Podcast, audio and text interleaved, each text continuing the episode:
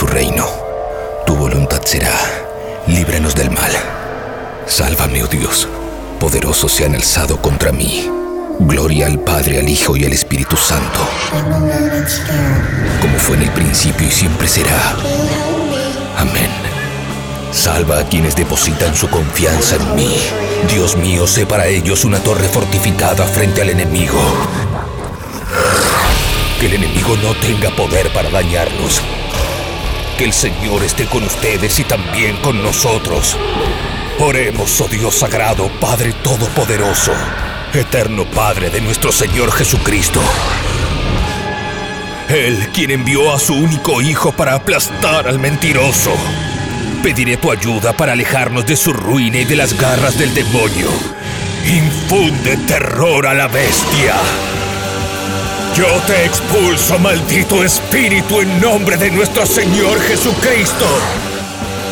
Al demonio con el diablo. Puro heavy metal.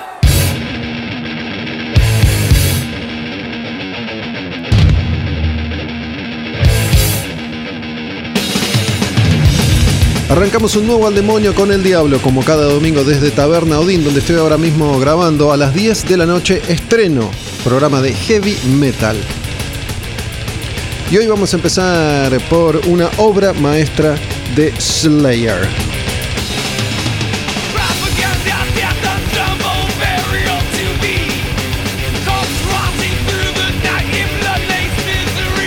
Resulta que en el año 1990 Slayer cerraba con Seasons in the Abyss, este disco, una trilogía, lo mejor de toda su trayectoria, lo mejor, además, de gran parte de la trayectoria no solo de Slayer, sino del heavy metal en general. Con tres discos habían dejado una huella imborrable, Raining Blood del 86, South of Heaven del 88 y Seasons in the Abyss, que arranca con esta canción War Ensemble de 1990.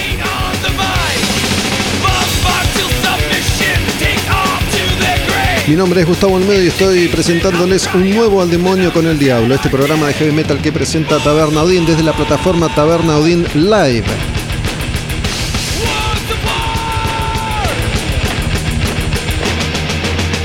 Contenidos disponibles también en Spotify. Van ahí y pueden buscar por Taberna Odin Live o Al Demonio con el Diablo. Y hoy decidí empezar por acá, con uno de los grandes discos del año 1990, este año que estamos repasando canción a canción, disco a disco, artista a artista. Pero en algunos casos nos detenemos especialmente, como hoy con Slayer, Season Cindy Abyss y en programas anteriores, Cowboys from Hell de Pantera, Painkiller de Judas Priest o Empire de Queensryche.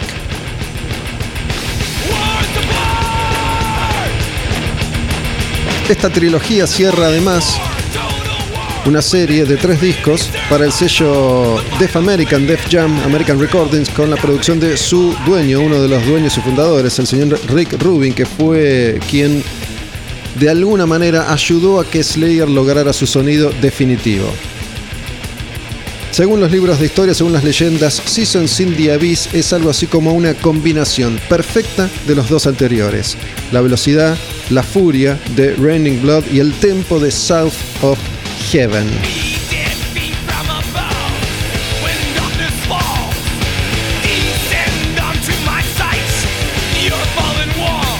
El disco arranca con esta canción que es War Ensemble. Vamos a ir repasando Seasons in the Abyss completo, canción a canción. La que viene es la segunda y se llama Blood Red.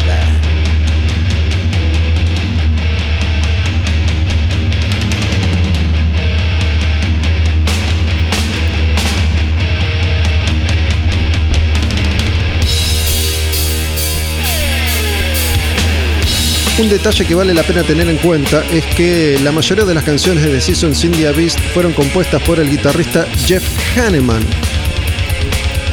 guitarrista original de Slayer, el rubio que murió hace unos años.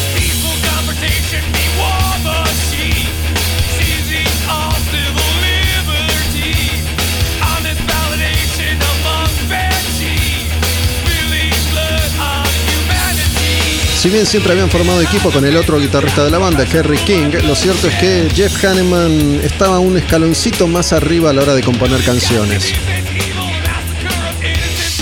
Y en estos Seasons in the Abyss el grupo llegaba en su mejor momento, con la formación aceitada, con la experiencia suficiente como para saber cómo lograr el mejor sonido para la banda, que en ese momento era una de las bandas más pesadas del planeta, y además trabajar en equipo, en conjunto.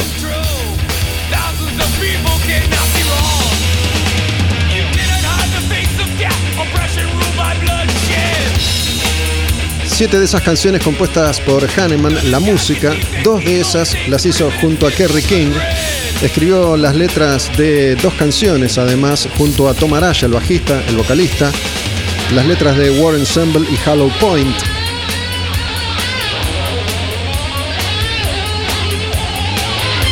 Otras cuatro letras del disco fueron escritas por Tom Araya mientras que Kerry King compuso además la música de las otras tres canciones y letras para cuatro. Así que fue realmente Season Sin the Abyss un trabajo en equipo de Slayer. El baterista aún era el original, Dave Lombardo, y este iba a ser el último disco de Lombardo con Slayer durante mucho, mucho tiempo.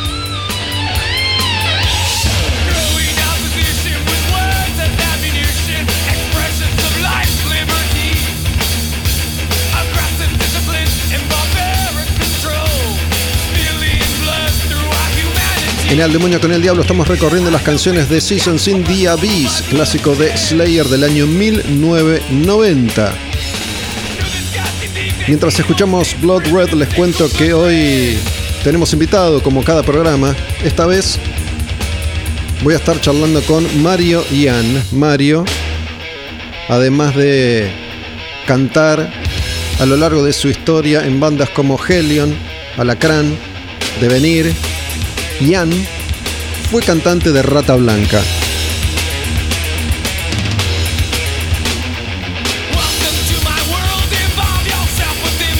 Con Rata Blanca Mario grabó un disco entre el cielo y el infierno y resulta que hace un par de años varios de los integrantes de aquella formación de Rata Blanca se unieron para celebrar las canciones de ese disco y es un proyecto que a pesar de la pandemia, ha continuado y vuelve a la actividad. Por eso hoy con Mario vamos a estar hablando de esa etapa en particular, la de ese disco entre el cielo y el infierno.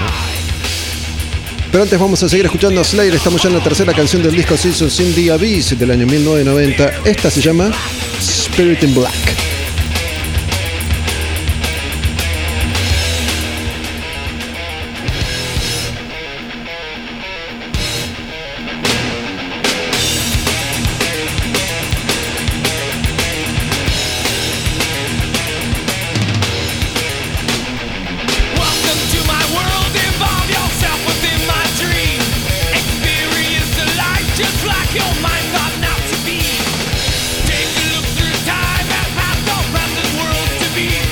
The Abyss fue grabado en una serie de estudios en Los Ángeles con la producción de Rick Rubin.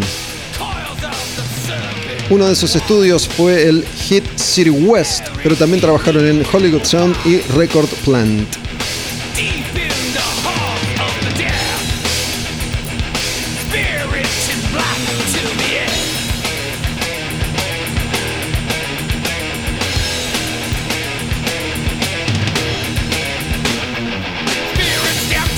Esta canción en particular habla de almas que sufren el tormento eterno.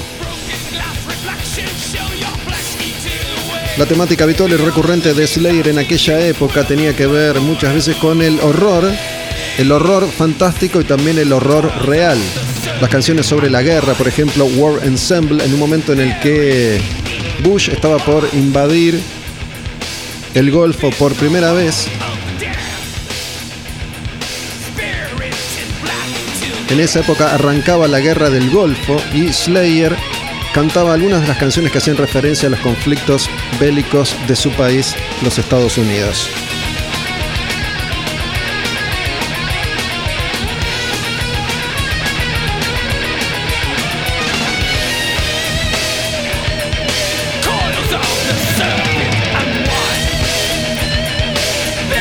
Bush estaba a punto de atacar Irak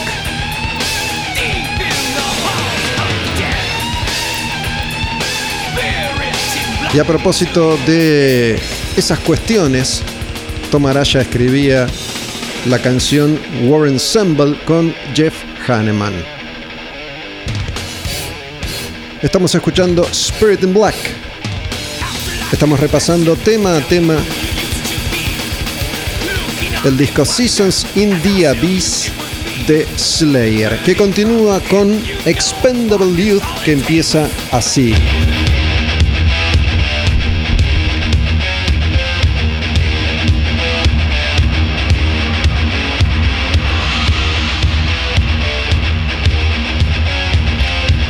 Esta canción, por ejemplo, habla de la juventud descartable y cuenta la historia de las pandillas violentas, pandillas que se enfrentan, pandillas que representan barrios o ciudades, pandillas que descartan a los jóvenes que son sus integrantes. Una clásica canción medio tiempo de Slayer. Expendable Youth de Seasons in the Abyss.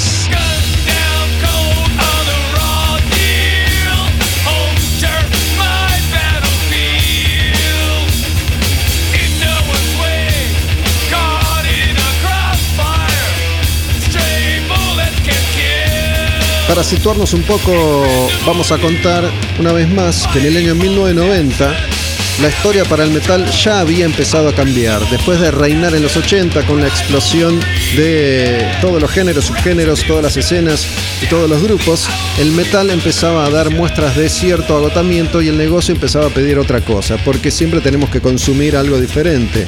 Antes los movimientos duraban unos cuantos años, hoy duran unos cuantos minutos. De hecho, una de esas bandas que iba a ser clave en la renovación de la escena rockera metalera de los Estados Unidos y del mundo después, Alice in Chains, iba a compartir cartel en uno de los tours más, entre comillas, espectaculares de esa época. Slayer iba a presentar Seasons in the Abyss en una gira que se llamó entonces Clash of the Titans.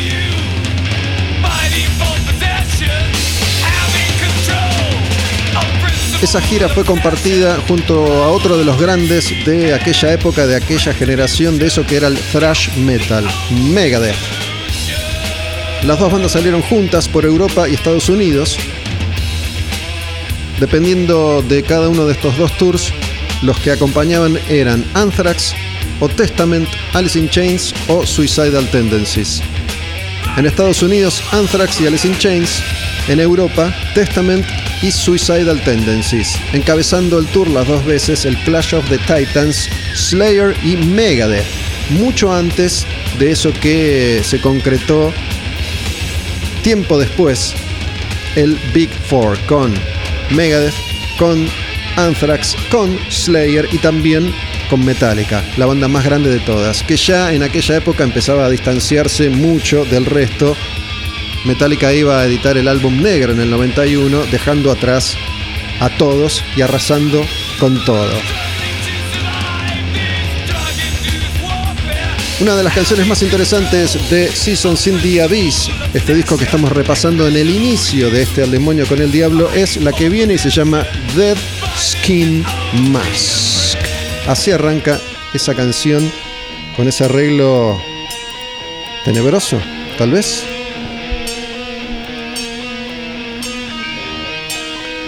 Los climas que Slayer siempre supo manejar.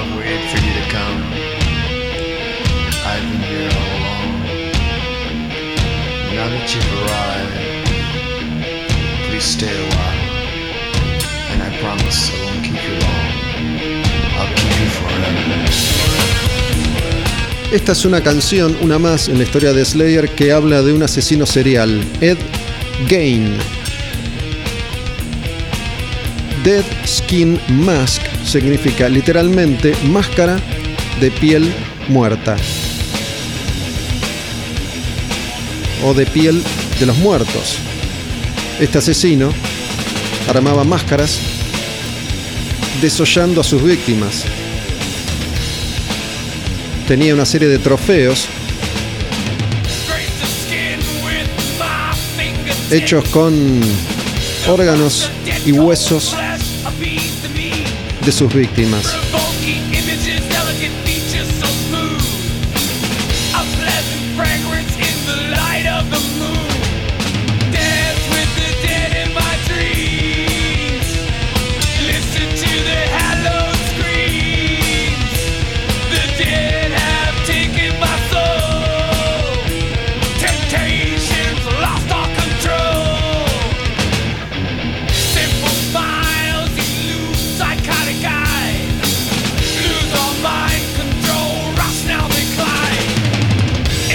Se supone que este asesino serial sirvió de inspiración para creaciones como Norman Bates de Psicosis o Leatherface de Texas Chainsaw Massacre, dos clásicos del cine de terror.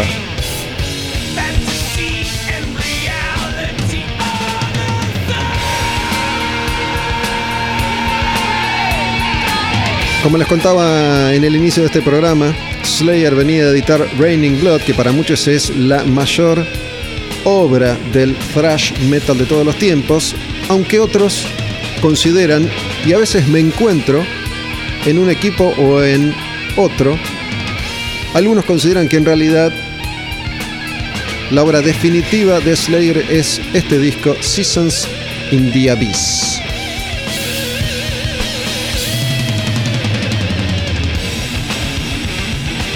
Esta canción se llama Dead Skin Mask. En este repaso que estamos haciendo por Seasons in the Abyss de Slayer, la que viene es Hallowed Point.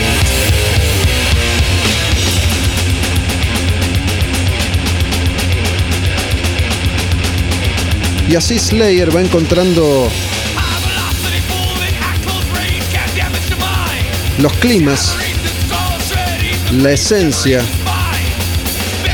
el equilibrio en este disco, de una canción a medio tiempo a otra veloz como Hollow Point.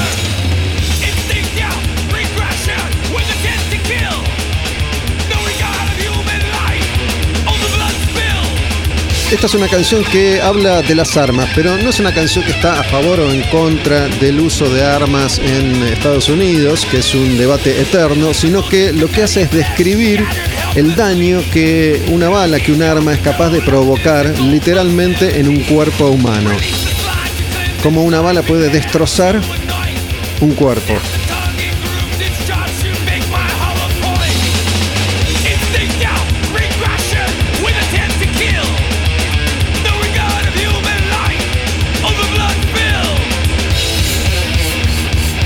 Este riff.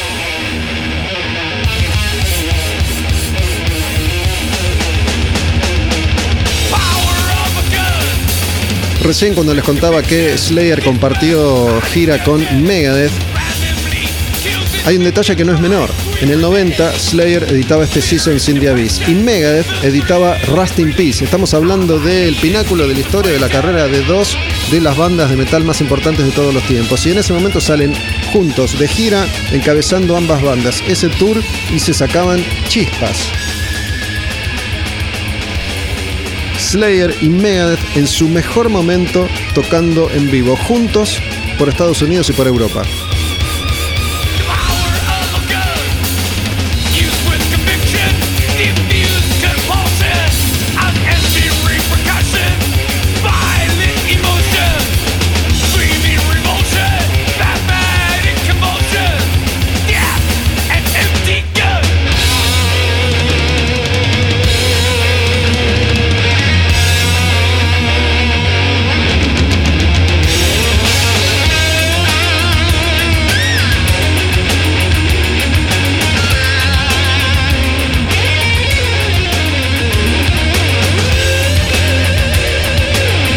Otra de mis canciones favoritas de Slayer y de este disco en particular es la que viene, la que escuchamos ahora y se llama Skeletons of Society.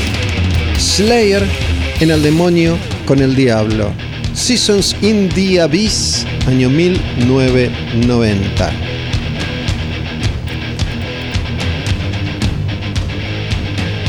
Otra cosa que hay que decir es que Slayer encontró el sonido definitivo también con este disco.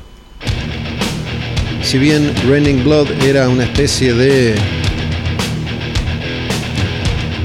bomba atómica en constante ebullición, South, South of Heaven tiene un sonido un poco más crudo, un poco más ríspido.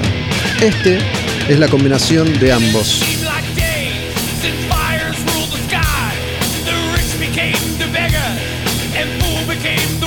Todo se escucha bien, todo se escucha fuerte y claro.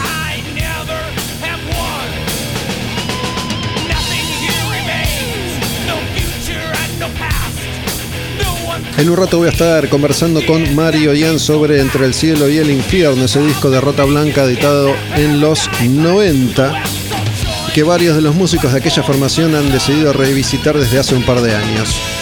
Más adelante en el programa seguiremos con el recorrido de las canciones y de los discos de este año 1990, con los lanzamientos más importantes de una época.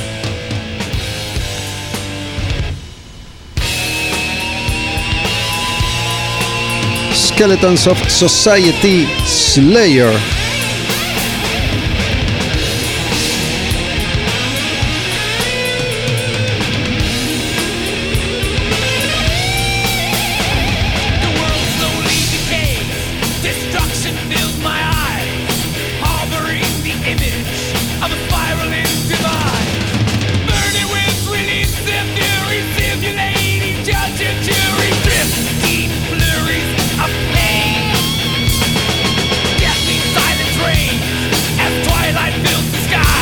Esta canción en particular habla del peligro nuclear todavía vigente en aquel entonces, cuando la Guerra Fría había llegado finalmente a su fin.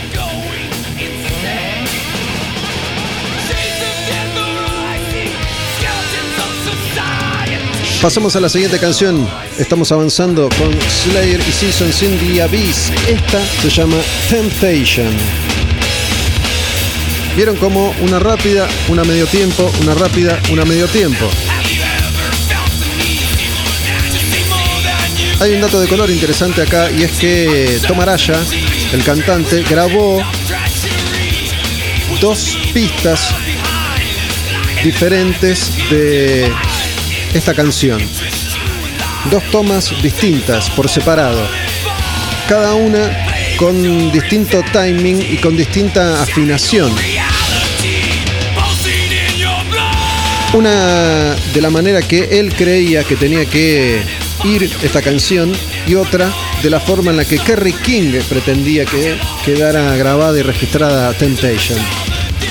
Pero el productor Rick Rubin lo que hizo fue encimar las dos pistas, mezclarlas y combinarlas y esto es lo que escuchamos en la mezcla final de Temptation de este disco. Las dos tomas juntas, mezcladas por Rick Rubin.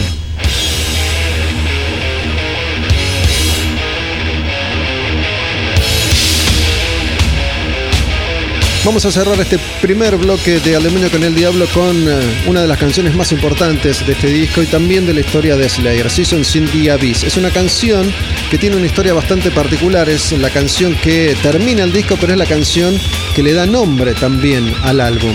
Y mm, ellos grabaron un video, ellos grabaron un video de esta canción en Egipto. Una vez que habían cerrado los tours, Rick Rubin les dice, che, apareció esta, pintó esta, ¿quieren ir a Egipto a grabar un video?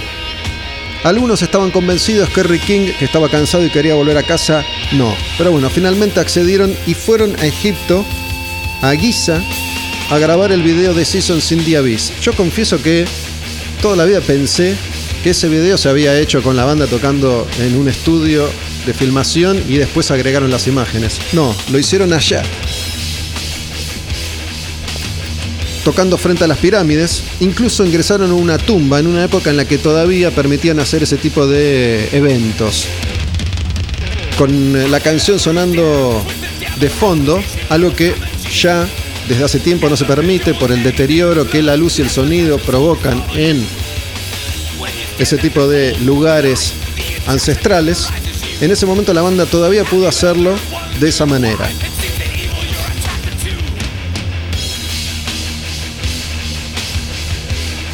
No solo eso, sino que el grupo iba a Egipto acercándose a la zona de peligro cuando la guerra con Irak estaba a punto de comenzar, esto de la tormenta del desierto. Ellos entraron en contacto con muchos soldados que estaban preparándose, alistándose, entrenándose para entrar en combate.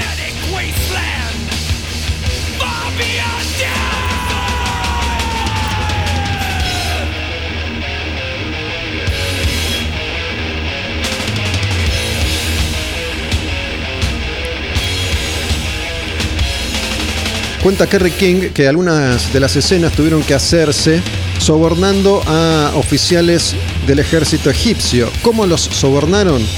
Con porno y cigarrillos. Dice Kerry King, es increíble las puertas que eso nos abrió. El porno y los cigarrillos. Seasons in the Abyss es una de las canciones más largas de Slayer, con 6 minutos y medio de duración. Se ven imágenes del grupo llegando en bote a través del río Nilo.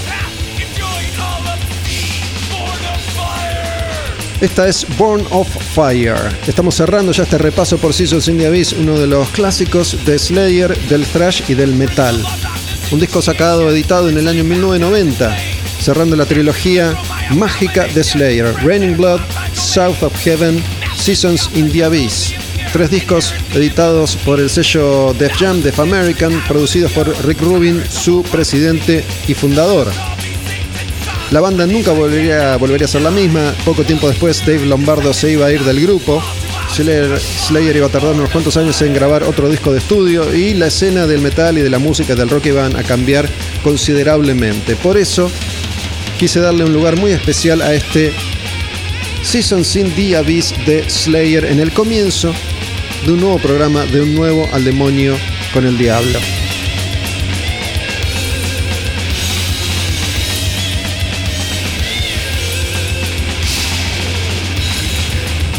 Kerry King cuenta incluso que el mismo director que hizo este video, poco tiempo después volvió a Egipto, pero para grabar un video de Shania Twain que dice Kerry King se parece mucho al de Slayer. Es de la canción The Woman in Me de Shania Twain. Mismo lugar, Egipto, mismo director de video, Marcus Blunder.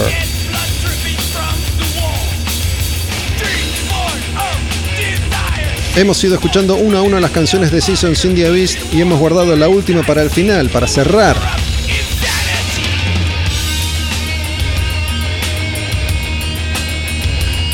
Después de la edición de este disco, después de la grabación de ese video, muchos soldados del ejército de Estados Unidos se pusieron en contacto escribiéndole letras al grupo, contándoles cómo la música de Slayer los acompañó durante la tormenta del desierto.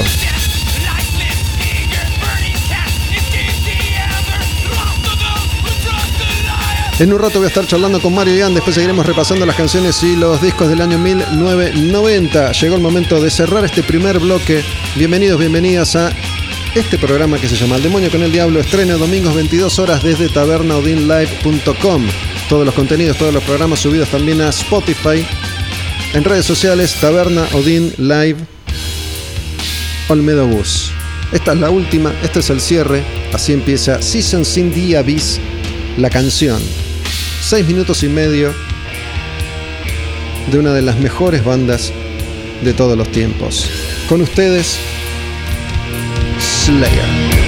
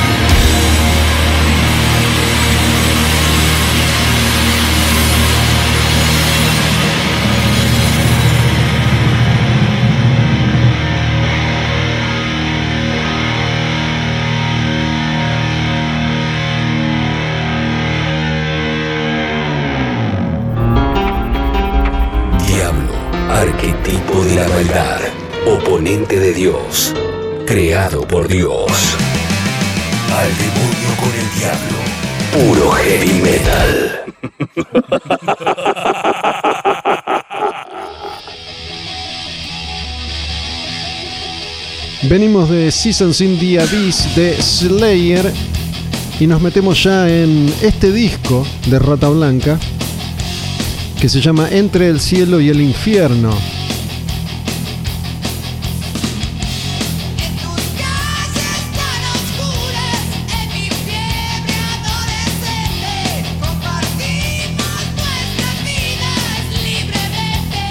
En el bajo Flores se llama esta canción, así arranca el disco y como les conté, está conmigo acá en la taberna. Quien le puso voz a este disco de Rata Blanca, el señor Mario Ian.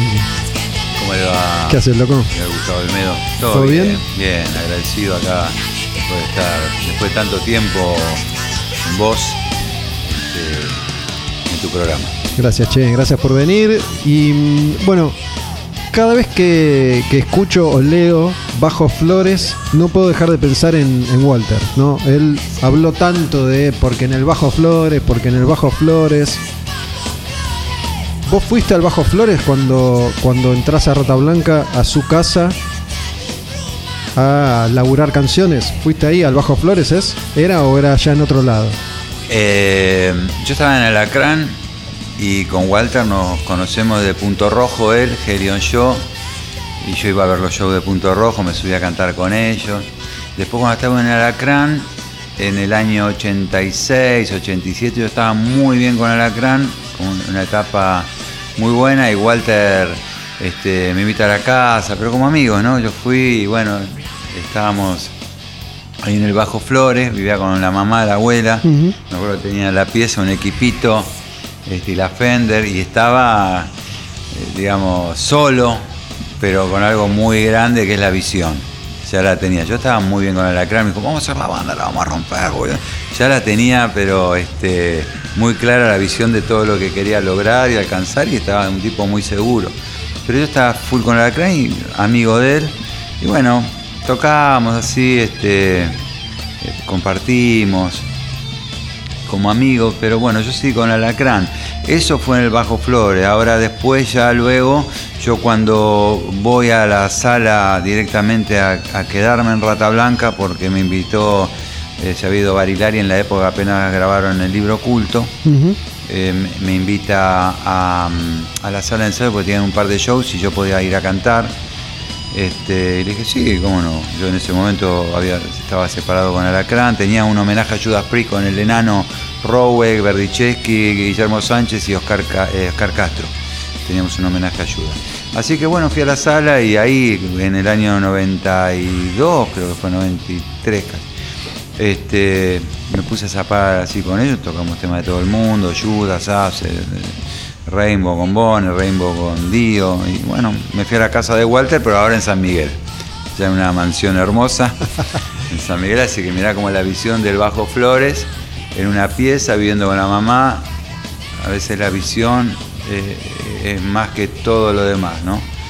Este, y, y Walter, bueno, está bien esta canción El Bajo Flores porque más allá del lugar y todo, yo creo que es donde él tuvo la visión de a dónde apuntaba a llegar y, qué quería hacer en su vida como músico. Y, esto, bueno, para mí es, muy bueno porque mm, eh, enseña mucho acerca de lo que es una persona cuando no tiene nada, está en, la nada, está en lo más bajo, pero tiene la visión.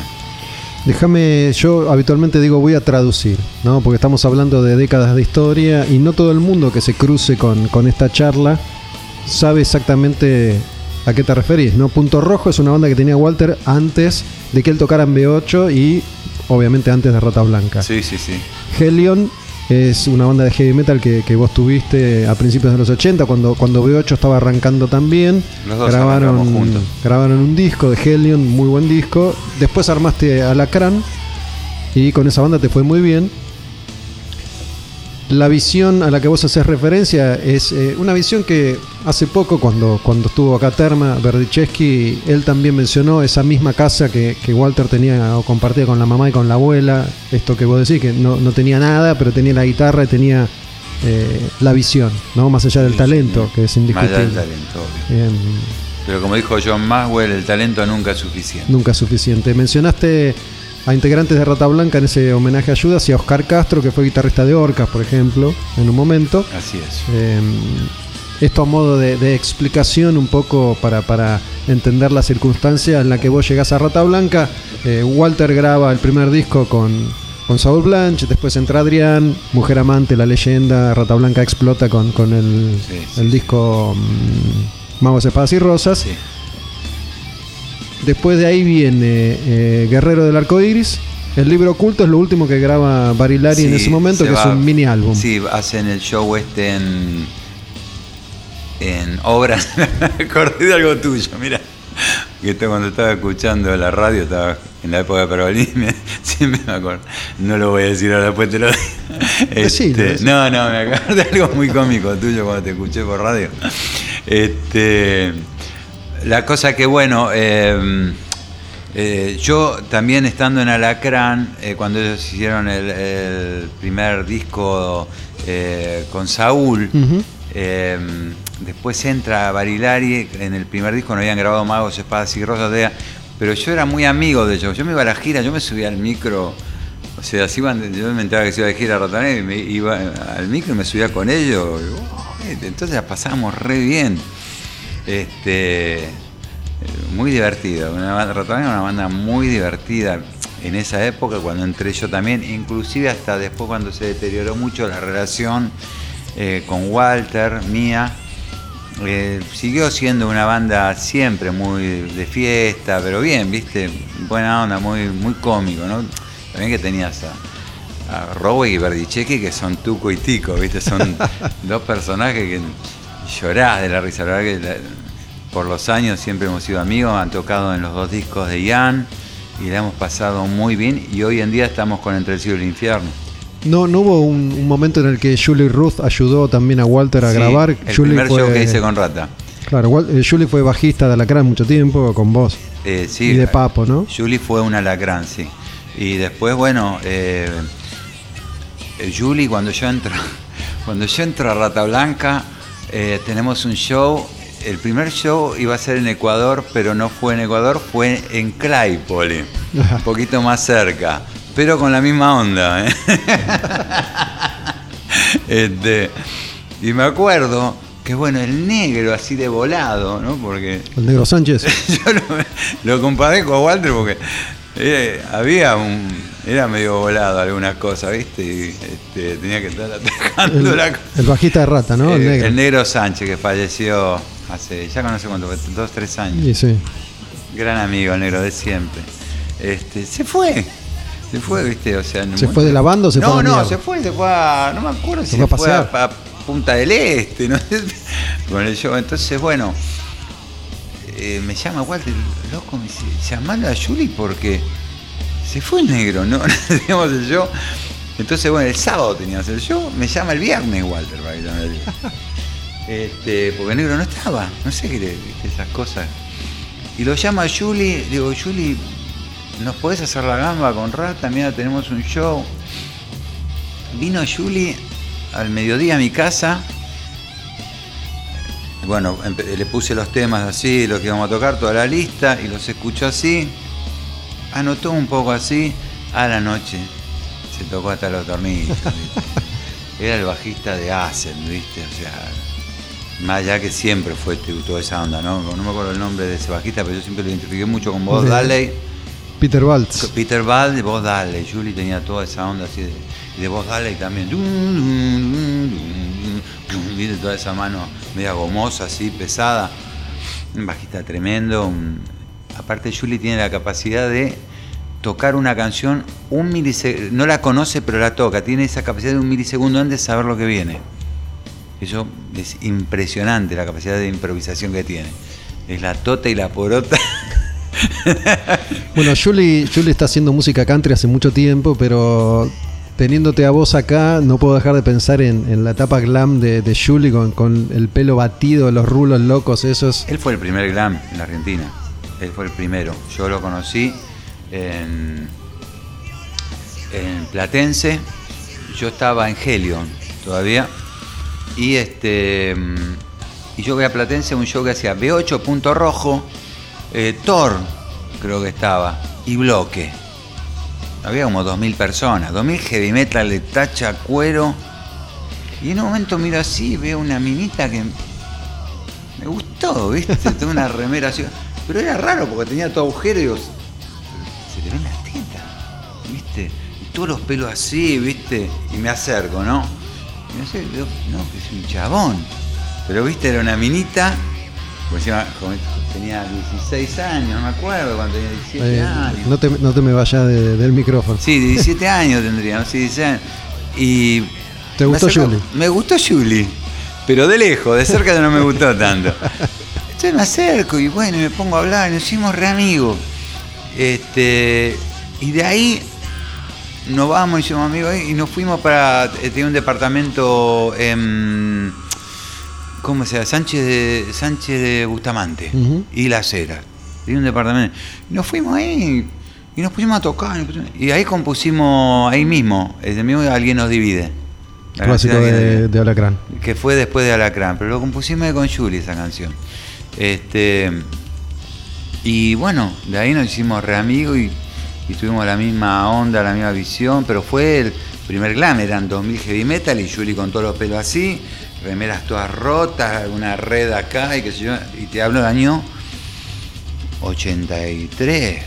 Bueno, en esa, en esa época, por ahí hoy alguien lo escucha y, y le parece una inocencia total, pero en esa época me acuerdo cuando, cuando yo vi las primeras fotos, por ejemplo, de Motley Crue, que al principio, viste, no, tenías que mirar bien porque no, no te das cuenta si eran hombres o si eran, eran mujeres. Bueno, ¿no? medio una cosa así, no se pintaba nada, pero tenía todo muy la onda, encima tenía una cantidad de pelo terrible, Mm. pelo un león parece. Este, pero para esa época, viste, muy, muy glam, muy glam, aparte el único que yo había visto, un, un personaje así, y aparte se bancaba todas en la calle. ¿Ese, ¿Ese fue tu primer show con Rata, no? El que vos decís que tuvo que tocar Julie. Ese fue el primer show con Rata, tocó Julie en vez del negro. Este, impresionante. Y eso fue antes de que salga el disco, Sí. por eso. No, no había ninguna de estas canciones. Yo salí a promocionar, no, no. Salí a promocionar el libro oculto y bueno, tuve que tocar Guerrero del Arcoíris.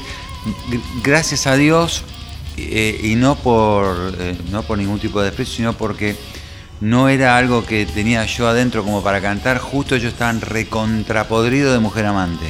Sí. O sea, Mujer Amante se había recontra caído en ese momento porque tuve una etapa muy fuerte de Mujer Amante y más en las bailantas y todo eso, entonces es como que ya no lo quería ni escuchar nadie. Después se lo volvieron a vender a la nueva generación en el 2000, Sí. pero en ese momento yo no lo tuve que cantar. Ah, ni siquiera la tocaban. No, no porque ya estaba medio todo podrido como Mujer Amante. La gente. Entonces el primer show que hago yo, que es el primer show oficial, lo hago en el viejo correo y vienen 3.000 heavy metal, no sé cuánto había, estaba lleno hasta así, salían a la calle, así, todo heavy metal. Y bueno, ahí tocamos el libro oculto y, las- y las canciones más heavy de Guerrero, Romper Hechizo, El Último Ataque, Callejero, ¿viste? todo lo del primero, eh, Guerrero, el libro oculto. Este, La leyenda no la cantaste, sí. ¿Tampoco? no, no, no. no. ¿Tampoco? En México. En México. Y canté Mujer Amante un par de veces, pero como le daba, viste, subía gente y se le hacía cantar a la gente y llegó Vos te, Hay un video que Walter se acerca a mí y me habla al oído. Me dice, te "La dice, cantás te- forro, te dice. Hijo de puta, cantá", me dijo. Así, de acá. Vos renegabas de esa canción. No, no, no renegaba. Realmente es una canción muy buena y, y admiro la, el- el- la capacidad eh, popular de la voz de Adrián eh, para interpretar eso que yo no lo puedo hacer. En la comparación estoy muerto. Porque si bien puedo cantar Mujer Amante, lo podría cantar en una tesitura más, qué sé yo, una onda Jefe Cozotto, por ahí por ese lado, pero no es la onda que quiere escuchar la gente. La gente que quiere escuchar es, toda la parte popular, eh, melódica. Entonces, eh, entonces no puedo entrar en esa situación porque primero que no me siento bien tampoco con la letra, como me pasó por ejemplo con una canción que sí es heavy metal, pero no podía cantar la letra, que era eh, eh, Solo para Marte. No la podía cantar Porque porque enloquecido estoy. por amarte una vez, dar algo a mis instintos, tus caricias, tu palpitar, ya con del palpitar estamos jodidísimos. ¿Esa letra es de Walter? Me ¿Sabes? parece que no, ¿eh? ¿De Saúl? Por ahí debe ser, pero nada más allá que la haya hecho, no es por criticar nada, sino que realmente yo ese tipo de letra así romántica, muy eh, obsesiva, no, No te, no te. no, no puedo. Por ahí algo, viste, eh, romántico, muy- pero con una poesía más este, diferente. Por ejemplo, había temas de Rata Blanca que estaban muy buenos ese nivel también, que ahora no me acuerdo. Escúchame, ¿sabes que Bueno, hoy, hoy estaba escuchando el disco, este, Entre el cielo y el infierno. Sin tu amor nada existe, Ahí va, es una letra que me encanta. Pero- La hizo Walter. pero no es una letra de amor romántico, sí. Sí, sí, sí, es- la hizo él esa letra. La canción la traje yo desde Alacrán, porque esa canción la tenía con Yuri y yo la cantaba toda la melodía eh, en los ensayos, viste, con ellos. Y al final quedó como canción y le hizo la letra a Walter. Me, me encantan estas cosas porque es verdad que uno puede interpretar una canción como le plazca, ¿no? Y yo, escuchando el disco hoy, dije, me suena a una canción de amor a Cristo más que de amor a una mujer o a un hombre. En este caso no. En este caso, justamente esa letra no la hice yo. Este, y no tiene un sentido espiritual. Tiene un sentido netamente romántico con una mujer. Si lo hizo Walter será porque también pudo haber estado influenciado en el entorno de letras que pude haber hecho yo en ese momento, que él me permitió escribir, porque Rata Blanca nunca tuvo esa onda dentro de lo espiritual, sino que era más esotérica. Pero vos ya estabas en, en esa onda, ya habías entrado en, en- en esa onda. espiritual. Sí. Y yo prácticamente desde siempre, desde Alacrán, desde, desde el año 87, digamos que yo eh, espi- espiritualmente, digamos, tuve, eh, me decidí por una fe, ¿no? Una fe que- Bueno, ahora que lo pienso, alguien nos divide, qué sé yo. Digo, bueno, justamente esa no. no me digas todo que no, Mario. No, pero Yo la las interpreto como quiero. no, pero- justo esa no, porque esa fue en el ver, decime. 84. Yo eh, ¿Alguna letra de, yo, de yo- Alacrán? yo, eh, conocí mi, eh, digamos, mi fe en Jesucristo en el 87 en mi habitación el día que me iba a suicidar. Ahí yo no me lo vendió nadie ni me convertí en ninguna religión. Yo tuve una experiencia espiritual el día que yo me iba a suicidar. Entonces es una fe natural donde yo acepté que había un Dios y, y- y mi Dios eh, tenía una, una forma humana era Jesucristo. Para, ¿y Entonces- cómo, cómo fue eso? Contame.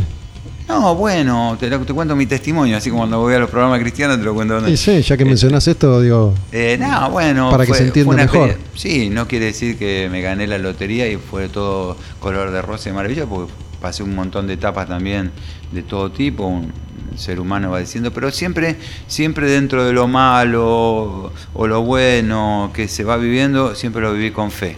Aún en los momentos más depresivos, porque he tenido etapas luego que reincidí en drogas, en la etapa, en la etapa de Rata Blanca yo me voy porque me agarra una depresión terrible, no podía subirme el escenario si no me tomaba media botella de whisky y como cristiano.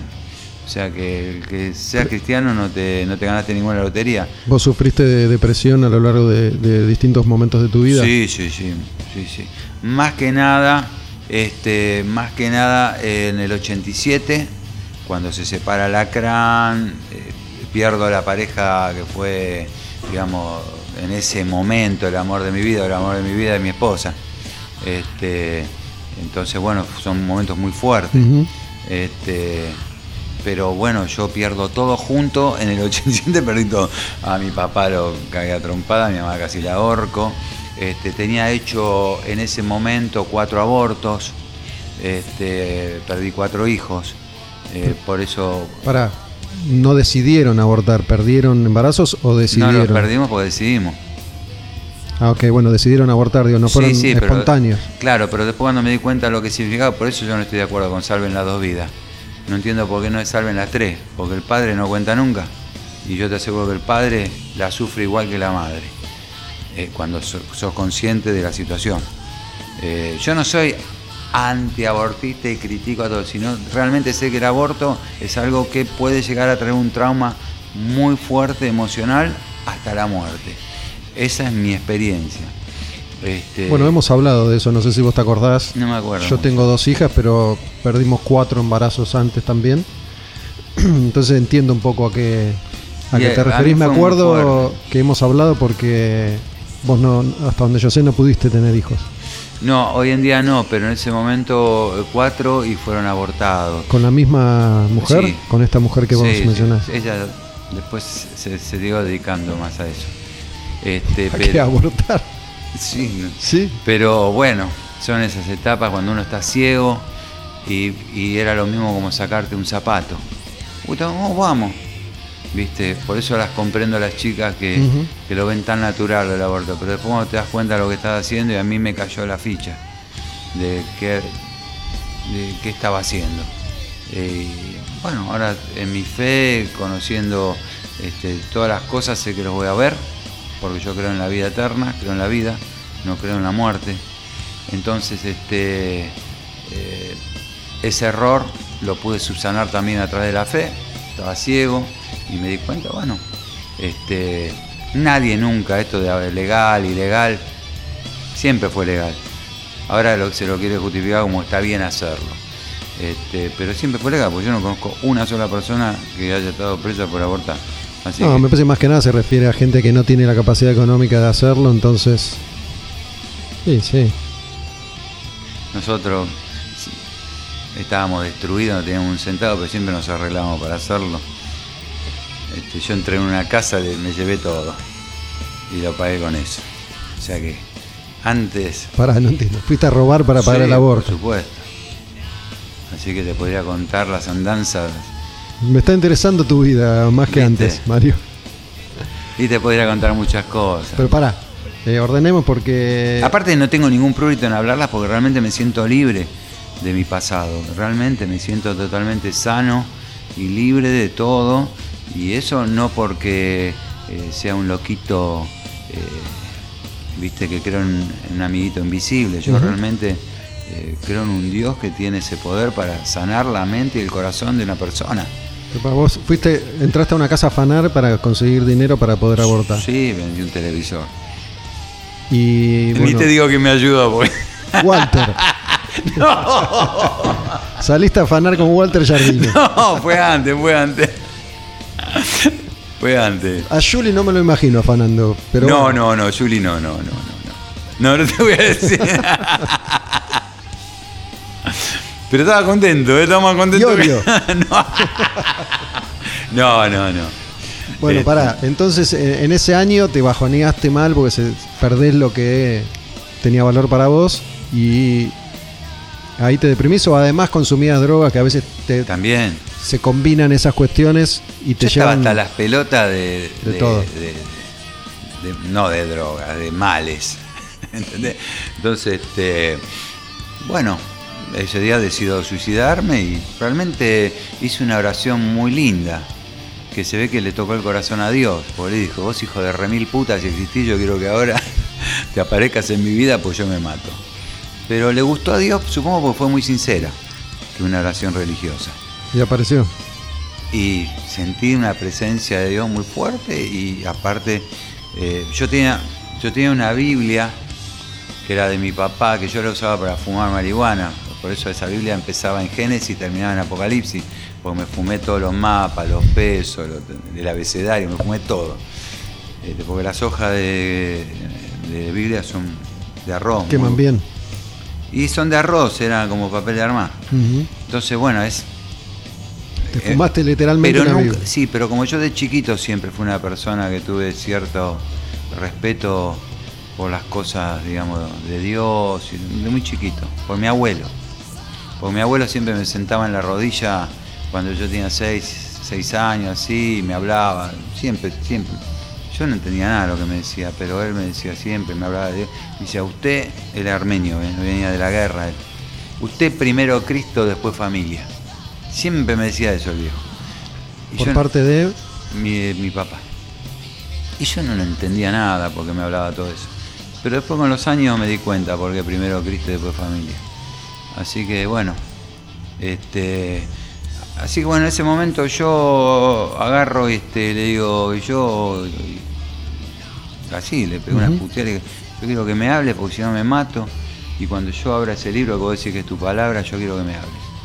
Y cuando lo abrí, empiezo a leer y me empieza a hablar y me empieza a hablar y me empieza a hablar. Y no que estaba leyendo ya. Ya, Era como que lo leo eso hoy y no tiene significado. Pero en ese momento mi fe activó algo en lo que es ese libro, que es, no es un libro común y corriente, por eso cuando vos lo lees como un libro común y corriente no entendés nada, es un jeroglífico. Pero cuando lo lees con una visión espiritual, ahí se manifiestan cosas de Dios porque la palabra de Dios. A mí me pasó eso y, me- y, bueno, y después me caí en el piso. ¿Es el mismo ejemplar que te había fumado o era otro que estaba Ese. completo? No, eh, porque no me fumé la palabra, me fumé todo lo que está en las puntas. Ok. Este, Viste que está la introducción, son todos los mapas. No leí la Biblia. Bueno, no. Aparte no se puede leer como un libro, porque yo lo abrí así y ahí me empezó. Abriste. Sí, en cualquier lado. Este, y después sí lo empecé a leer, no, de- siempre abría así. Después cantaba, viste, abría, hacía mi reunión especial en mi habitación. No iba a ninguna iglesia, nada, porque yo tampoco tenía un poco de, de reacio. Después me llegó una bailarina cuando empecé a manejar Halley.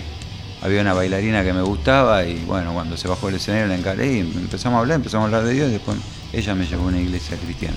Halley, acá voy a traducir de nuevo, era un lugar clave para, para el rock, el hard rock, el metal de, de Buenos Aires de, Sí. de- de los 80, principios de los 90. Sí, ahí empecé a manejar yo ese lugar porque le llenamos el lugar con alacrán. No querían este show de rock porque estaba muy podrido todo con el heavy metal. ¿Este era el de, el de Corrientes? Sí, el de Corrientes y Maipú. Maipú abajo. El, Maipú, El entonces. verdadero. El Sí, yo, era- eh, hemos hablado El otro veces. era Mundilandia. El otro era el Mundi. yo era eh, Halley. Este, Hemos hablado muchas veces, yo, yo vi a la Carán ahí en el famoso show, para mí ya es famoso porque lo hablamos mil veces, en el que Sergio León llegó a las 4 de la mañana, que era guitarrista de la y lo cagaron a puteada. Yo la subió como estaba. La, Sí, la sí, única vez que lo subió producido. Hola, ¿cómo está? A las 4 de la mañana, hijo de Sí, yo me acuerdo que matar. en esa época era un show de heavy metal, era una lotería, podía llegar a las 10 y la banda ya estaba tocando, No, o podía llegar a las de 10 respeto. y Yo- hasta las 4 de la mañana esperando, era No, la mirá, muerte. yo fui un loco, pero jamás hice faltar respeto a la gente, a nadie, ¿no? A la gente, al público. Yo me quería morir.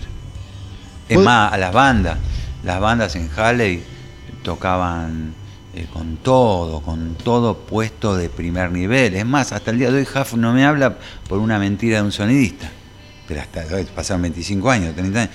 Claro que vi- yo, viste, que Huff usaba un sonido diferente, entonces yo eh, el sonido que tenía en ese momento lo saco para que venga el sonido de Huff. Entonces yo pongo dos bandas invitadas, porque siempre poníamos bandas invitadas. Generalmente eran todos glamster, ¿viste? ¿Todos? Glamstar. Sí, creo que tocaba Rose y Dagger, una cosa así. Este, entonces agarro y le hablo al sonidista, este Cayan se llamaba. Mm. Este, le digo, mira, le digo, yo lo único que te voy a pedir es que todas las bandas suenen igual. Acá en Halley todas las bandas suenan igual, suena Half y suena la Do, hacerla sonar igual. No sé qué le habrá dicho a Half, pero vino Half, pero recontra enojado, que a ver si yo me creía que él le boicoteaba a la persona. Y yo lo requiero a Half, lo que quería mucho, aparte subí a cantar con él siempre y como artista me encanta. Creo que es un cantante. ¿Esto en, qué, en qué año era? Mm, Viejísimo, el año no. Creo que 89 estamos hablando.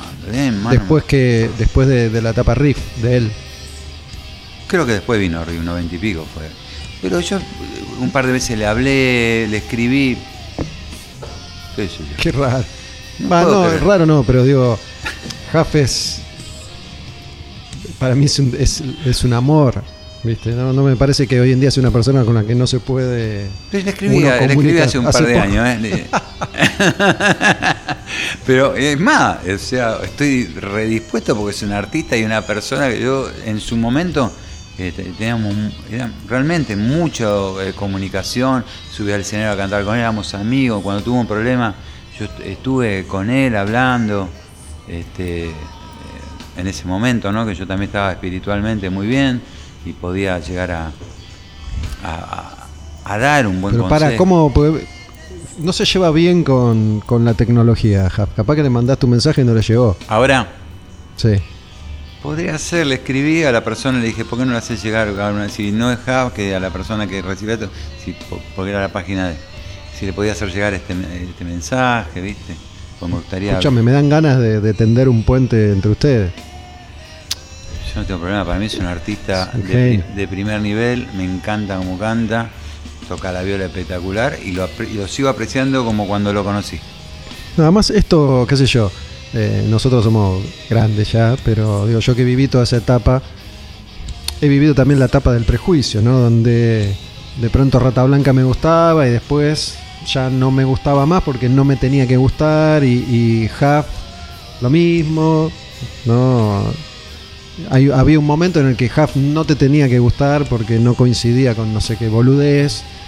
Pero eso, eso hace 40 años, digo, hoy no, no, pero fue un respeto a todo el mundo. Es un animal. Sí, Una bestia tocando, cantando. sí. Vos, Adrián, Walter, todo, digo, más allá de los, las boludeces que tienen los músicos. Que son un- tienen boludeces un poquito más especiales que. Es más allá de todo, artistas que bueno, que hemos perseverado a través de los tiempos y esa es la parte que mucha gente a veces como te critica, bueno, no valoran lo que ha sido eh, transitar. En mi caso, por ejemplo, bueno, Jazz, bailar es más fácil.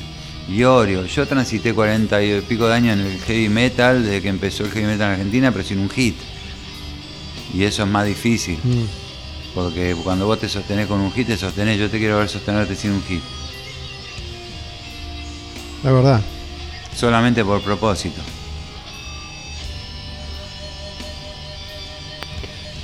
No, no, no lo había pensado en tu caso de esa manera, pero, pero es cierto, aunque sea, tienen su- sus 2, 3, 4, 10 hits a veces, 20, Iorio en este caso, Walter. Eh, pero bueno, pará. Me, me quedé en ese momento, entonces ahí tuviste esa señal, eh, Dios lo puteaste y te habló, se, se presentó de esa manera que vos describiste. Sí, te- ¿Y Alacrán qué volvió a la semana siguiente? ¿Cuánto estuvo sin funcionar Alacrán? Digo que tuvo no, más... primero. más idas y vueltas. Sí, em, justo en ese tiempo, antes de separarme de Alacrán, habíamos tocado en Halle, entonces ahí me eh, habíamos llegado y ahí me llamaron para que organice Halle. Al poco tiempo, la organización. Y al poco tiempo que empiezo a organizar, empezamos a armar Alacrán de nuevo. Con eh, Sergio León. Este, y bueno, ahí viene Juli un día, se prende, estamos con el baterista, ¿qué fue? De Hermética. Y lo probamos en ese momento, en ¿Cuál? Halley. ¿Es Pataro? Ese. Este. Buen pibe, todo bien. Pero no, no era para la gran él. Este, y- El Pataro tocó en Hermética antes que Tony Scotto. Sí, ya sé, fue el primero. No, lo cuento para, para la gente que... Y este, y mm, él se va y bueno, lo probamos, pero no era para, para la onda que estamos haciendo con Juli y Sergio. Y Juli trae al griego. El griego. este, que estaba tocando con él, con una chica conocida, no- que no me acuerdo, tipo Ma- Marcela Morelo, tocaban, pero no me acuerdo el nombre. Bueno, esa es la etapa en la que yo sigo a Alacrán, ¿no? Por eso le tengo un cariño especial a, a esa formación, Julio el griego y Sergio León. Eh, Y bueno, viste la de Peña, esa era una bomba. Creo que también, creo que llegué a verla esa también, Era ¿eh? para romper todo, pero el, No vi- el infinito y más allá. no vi con Gadi. Estaba bueno. O sí. Gadi- ser, Gadi que fue-. Gadi fue Gadi Pampillón, que, que falleció Seis hace meses, poco sí, también. seis meses estuvo él. Fue antes de Sergio León. Claro, él fue, Sí. el, eh, digamos, el fundador de, de Alacrán. Eh, cuando yo me voy de Helion, él tenía un Alacrán armado, pero cuando yo me voy de Helion, como éramos muy amigos, estamos siempre tocamos, los primeros shows los hicimos juntos. O sea, nosotros nacimos juntos en, en nuestra carrera, porque al- de los 13 años que tocábamos. Gadi tocó en La Torre en un tiempo. Inclusive la primera anfetamina la tomamos juntos. Eso los unió más. Eso no enseñó. En realidad abriste la Biblia y te apareció Gadi. Este, y bueno, de ahí en más tocamos juntos siempre. Bueno, después nos fuimos separando y yo, pero siempre este, como amigo. Y después este, yo se dio lo de Helion. Y cuando yo me voy, a- a- ahí armamos la Cran este, con Julie. Eh, Ricky Medina había venido en la primera etapa de Ricky Medina. ¿Que él, él había estado en Helion? ¿O no? Claro, Sí. Ricky Medina. Pero Gadi, en ese momento, cuando armó la banda, dice: Miren, chicos, este, me invitó a tocar. Mirá lo que era la mentalidad. Gadi se va, se quiere, dice, "Me- se va de Alacrán porque el Bebe Peña tenía una banda y le prometieron que si iba a la banda le compraban un Marshall. Pero bueno, había que tener un Marshall en esa época. Claro, ¿eh? entonces bueno, dijo, no, a ver, me quedo con esta banda, me voy con una que me compra un Marshall. Sí. Y después, bueno, después grabamos con ¿Le compraron el Marshall? Le compraron el Marshall, Ah, sí. bueno. Y nos, nos fuimos todos con el Marshall. Menos Ricky. Y fuimos Julie, y yo, Gadi este, y el bebé Peña. Así empezó a, a la gran. Y bueno, y grabamos Alguien nos divide, que lo habíamos compuesto con Julie en un estudio. Entonces yo era amigo de Mediavilla y, y Patricia, porque De la Torre.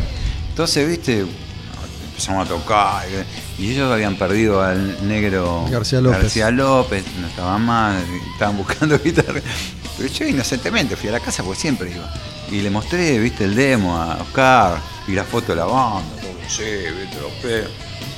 Y se lo encontró sin querer este, en el cine a Oscar. Sin querer. Y le propuse, che, no, qué bueno, vos tocás la viola. Bueno, la cosa que ah, estuvo seis meses Gadi y se fue y ahí entró Sergio León. Y para mí fue una lacrán espectacular. Sí. O sea, la primera etapa esa fue. Éramos tan buenos y boludos al mismo nivel. Porque perdimos ese- esa oportunidad. Bueno, Este gigantesca, ¿no? Con esa banda. Impresionante. Ponía un cartel así. En un, por eso los entiendo a bandas como Callejero, todas esas bandas, viste, así urbanas, Mm. que ponen un cartelito y van. Y vos decís, ¿dónde van tantos? Yo lo viví con Alacrán, pero así de boca en boca, y iban miles, así a vernos. Eh, impresionante, no teníamos. Y no llegamos al disco, sin disco. sí, sí, yo los, los he ido a ver muchas veces. Era, era chico yo y todavía no, no, no, no es que hacía la movida de irme a cualquier parte, pero ustedes tocaban seguido en Olivos, en, en un pub que se llamaba. Casino. Casi. Yo vivía en Olivos. Pará, casino, claro, me acuerdo. Yo vivía en Olivos, entonces iba siempre a Estaba verlos ahí. Era un, un pub chiquitito. Me confundí con Canela. ¿Te acordás Canela? No, Canela no sé qué es. Canela era un pub en Uriburu y Santa Fe. No, esto eran Olivos. Que había. Este, era nuestro público ahí era. Macho con los fanáticos. claro, estaba toda la. Bueno, pero se sentía identificado con nosotros. Era como. Viste, como que éramos. Como que nos autopercibían. No del.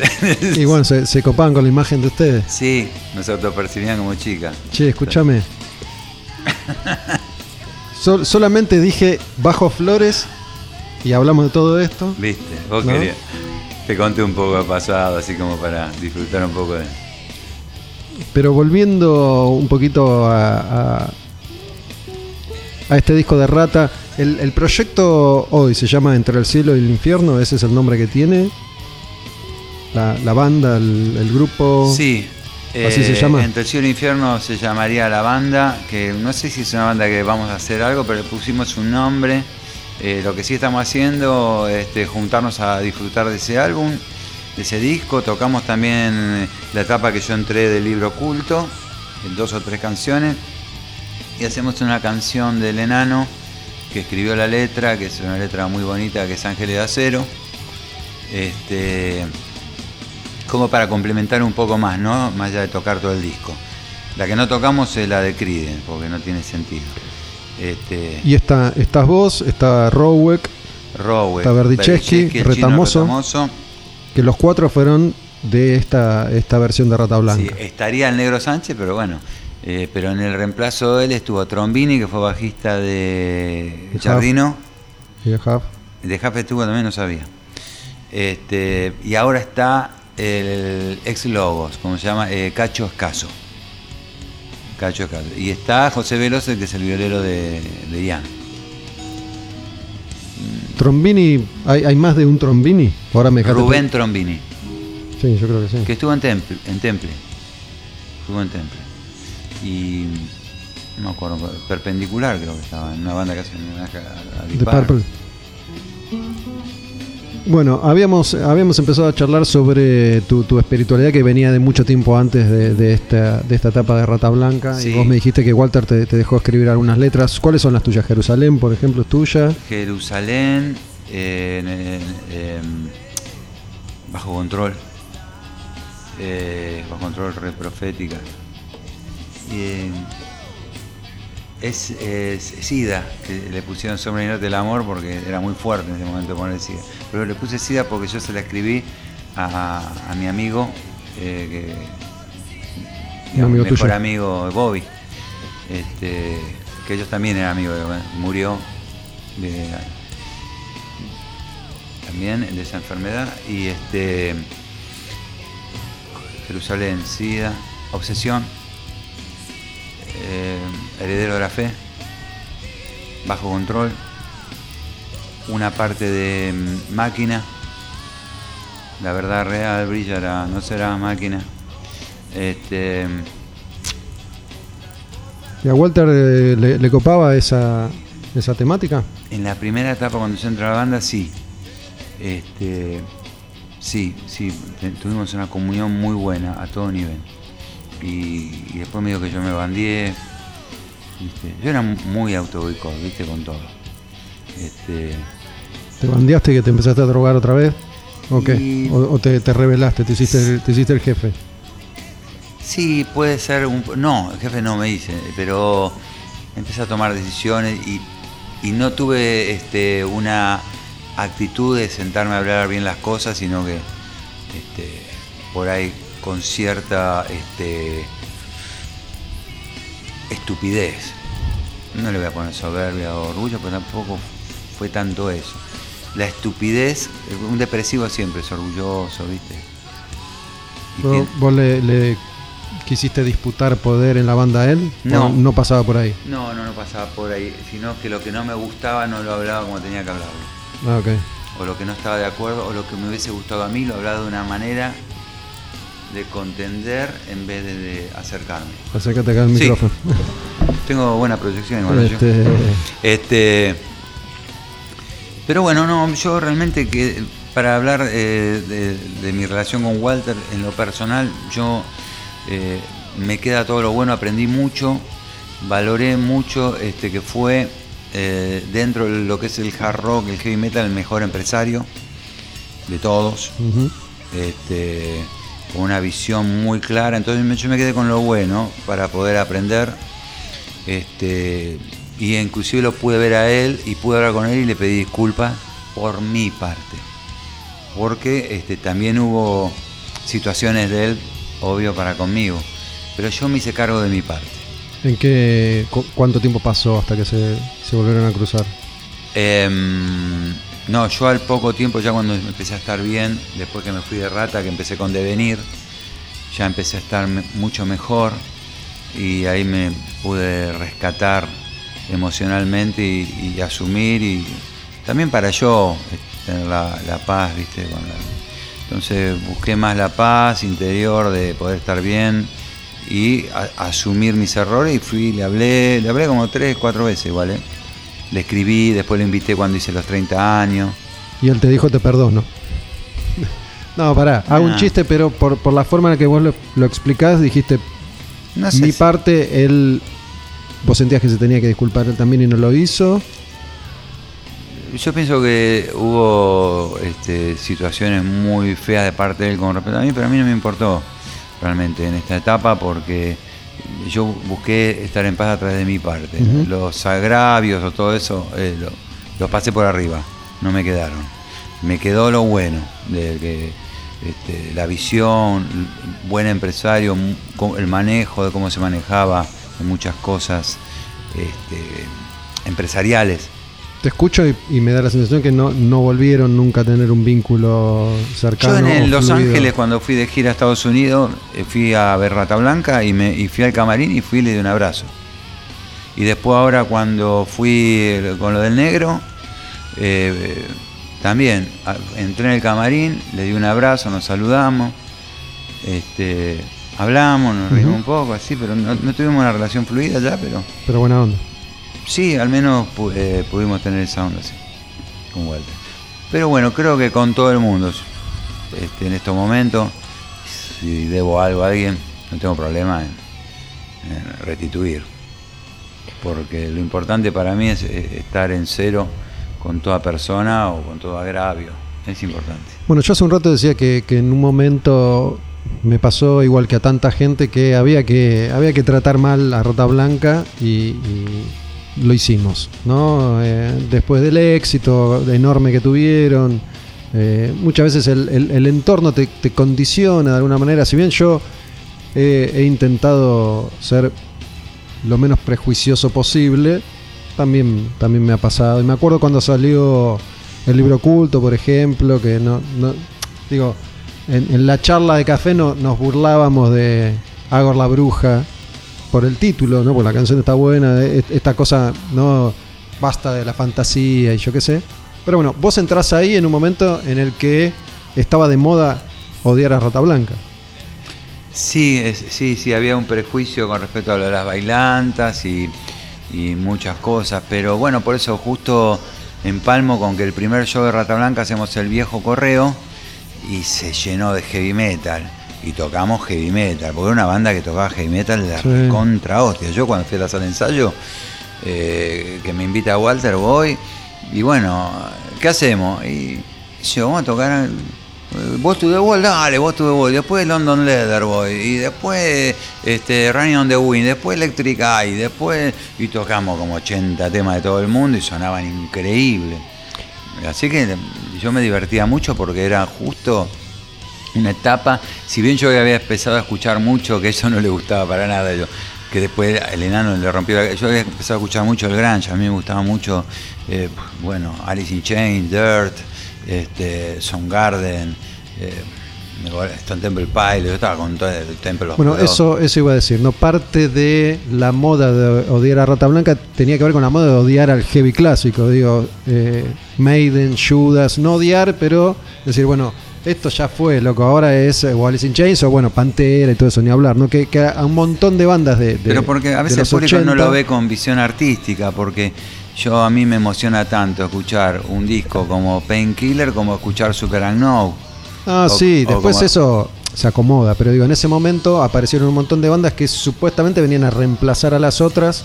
Digo, no por nada, Dickinson se va de Maiden, Halford se va de Judas, digo, muchos músicos quedan ahí como Porque el mercado mundialmente sin saber qué hacer. pero porque el mercado mundialmente pasaba por otro lado, entonces esas bandas tenían una estructura que eh, no la podían sostener porque el público ya no estaba a ese nivel. Después eh, vuelve, es más, casi todos salen a hacer una onda bien. En los 90 fue un cambio total, Total. en todo. Este, Y este disco de alguna manera responde un poco a eso, ¿no? Digo, es el disco más heavy de, de Rata Blanca. Sí, yo en lo personal a nivel producción le hubiese dado otro audio, este, eh, otro audio totalmente diferente, este, y no hubiese puesto algunas cosas y hubiese respetado todas las canciones así que eran como, ¿cómo se le dice? Obras, este, no me sale la palabra. Compactas. Sí, tiene otro nombre. Eh, pero bueno, eh, por ejemplo Jerusalén, SIDA, bajo control Conceptual. conceptual. Entonces, no cabe bajo control SIDA, Jerusalén y poner Seven Seven Sky. Un rock and roll. Es ¿Qué- como que no pegaba. O, Que es la canción de Creed. eh, o Fantasma Azul. No pasaba por esa cosa conceptual. O sea, había como una mezcla rara. Walter, eh, si bien evidentemente en ese momento entendió que tal vez había que ir por ese lado, ¿lo aceptaba realmente o, o le costó? Yo pienso que no lo alcanzaba a entender. Por eso, eh, eh, se compusieron estas canciones, pero no terminaron sonando como tenían que sonar. Aunque yo lo escuché mezclado por un inglés que se llamaba Roland encima. En España, cuando yo entro a la, a, a la cabina y escucho Obsesión mezclado por este chabón, el corazón se me pegó. Y se fue impresionante. Yo nunca me había escuchado así, nunca había escuchado una banda argentina así. Y no quedó nada de eso. Lo remezclaron. No, Walter. lo remezcló él, sí. Pero bueno, porque él era una persona exitosa. O sea, anda a decir una persona exitosa que lo que está haciendo. Mira, mm, me acuerdo algo que no, nos- me quedó. No, estamos hablando de un disco que, que- que queda entre, entre Guerrero del Arco Iris y después viene Rata 7, Claro, ¿no? Rata 7 es tal vez el disco más pop, si querés, más melódico o más hard rockero simple de, de- de esa etapa de Rata con Gabriel Marián, que es el que entra después que vos te vas. pero no iba a ser así. Porque nosotros cuando estrenamos una canción que se llamaba Heroína Homicida, era una onda recontra oscura. Que está, después se llamó Madame X. Que no es muy oscura, digo, no sé la letra, pero No, la, melodía se, se, Se se aclaró. Pero No, era- pero me acuerdo de haber hecho una nota con, con Rowe, que no me acuerdo quién más estaba, en esa etapa en la que yo siempre sentí que a modo de, de resignación, Rowe dijo, bueno, al final nos dimos cuenta que acá el, el que sabe es Walter, él fue el que nos llevó por el camino del éxito y, y dijimos, Walter, Eso sí, sin duda. vamos, ¿a dónde hay que ir? Vamos, ¿no? Por Rata 7, en el momento de Rata 7. Eh, antes que, que la banda en definitiva después se, se termina separando. Este, pero bueno, es, es como el disco diferente de Rata este. Este, este fue un disco que hubo un ambiente muy especial, muy especial, un ambiente, esas cosas, viste, esa magia que es muy difícil a veces de conseguir, viste, que a veces uno lo hace, ya tiene éxito y lo haces porque, por laburo, o porque sabes que va a funcionar, porque ya la gente la tenés en, Ujú. en un... Pero este no fue eso, este fue generar arte. No estuvimos pensando ni en la gente ni en el mercado, aunque después terminó el disco pensado así. Pero cuando lo empezamos no fue así. Estábamos en una situación donde Rata estaba en un limbo medio abajo, no se sabía qué iba a pasar, la compañía no quería poner dinero para el disco, porque yo firmaba con Barilari. O sea, firmaron porque estaba Barilari. Viene un, un arión de rulo heavy metal. No tenía rulo, me había cortado todo el pelo. Este, así que dije, ¿viste quién es? Entonces vinieron a la sala de ensayo a escuchar el disco. Los convencieron para que escuchen lo que estamos haciendo. Y cuando tocamos Entre el cielo e el infierno, se paró el presidente de, de Sony BMG, vino, me dio la mano y me dijo, "Va, flaco, te felicito, vamos a poner la plata. Y nos dieron 200 mil dólares. Hicimos toda la gira, grabamos el disco en España, hicimos cinco meses de gira. ¿Qué hubiera hecho otra banda sin Walter Sardino empresario con los 200 mil dólares? Se compraban tres motos, se tomaban 50 mil dólares. No, no sabría Estoy, decir. estoy haciéndome el irónico, ¿no? Pero Sí, digo, eh, y no. Igual yo estaba, a veces estaba con, con un dólar en el bolsillo, ¿eh? No, sí, ya sé. en esos Puede cinco ser. meses. Y yo eh, hice muchos shows, un rato habré hecho un, no sé, 40 shows gratis, mínimo, en la gira. Este, no, que no cobré, pero porque se usaba el dinero para... Se para- reinvertía.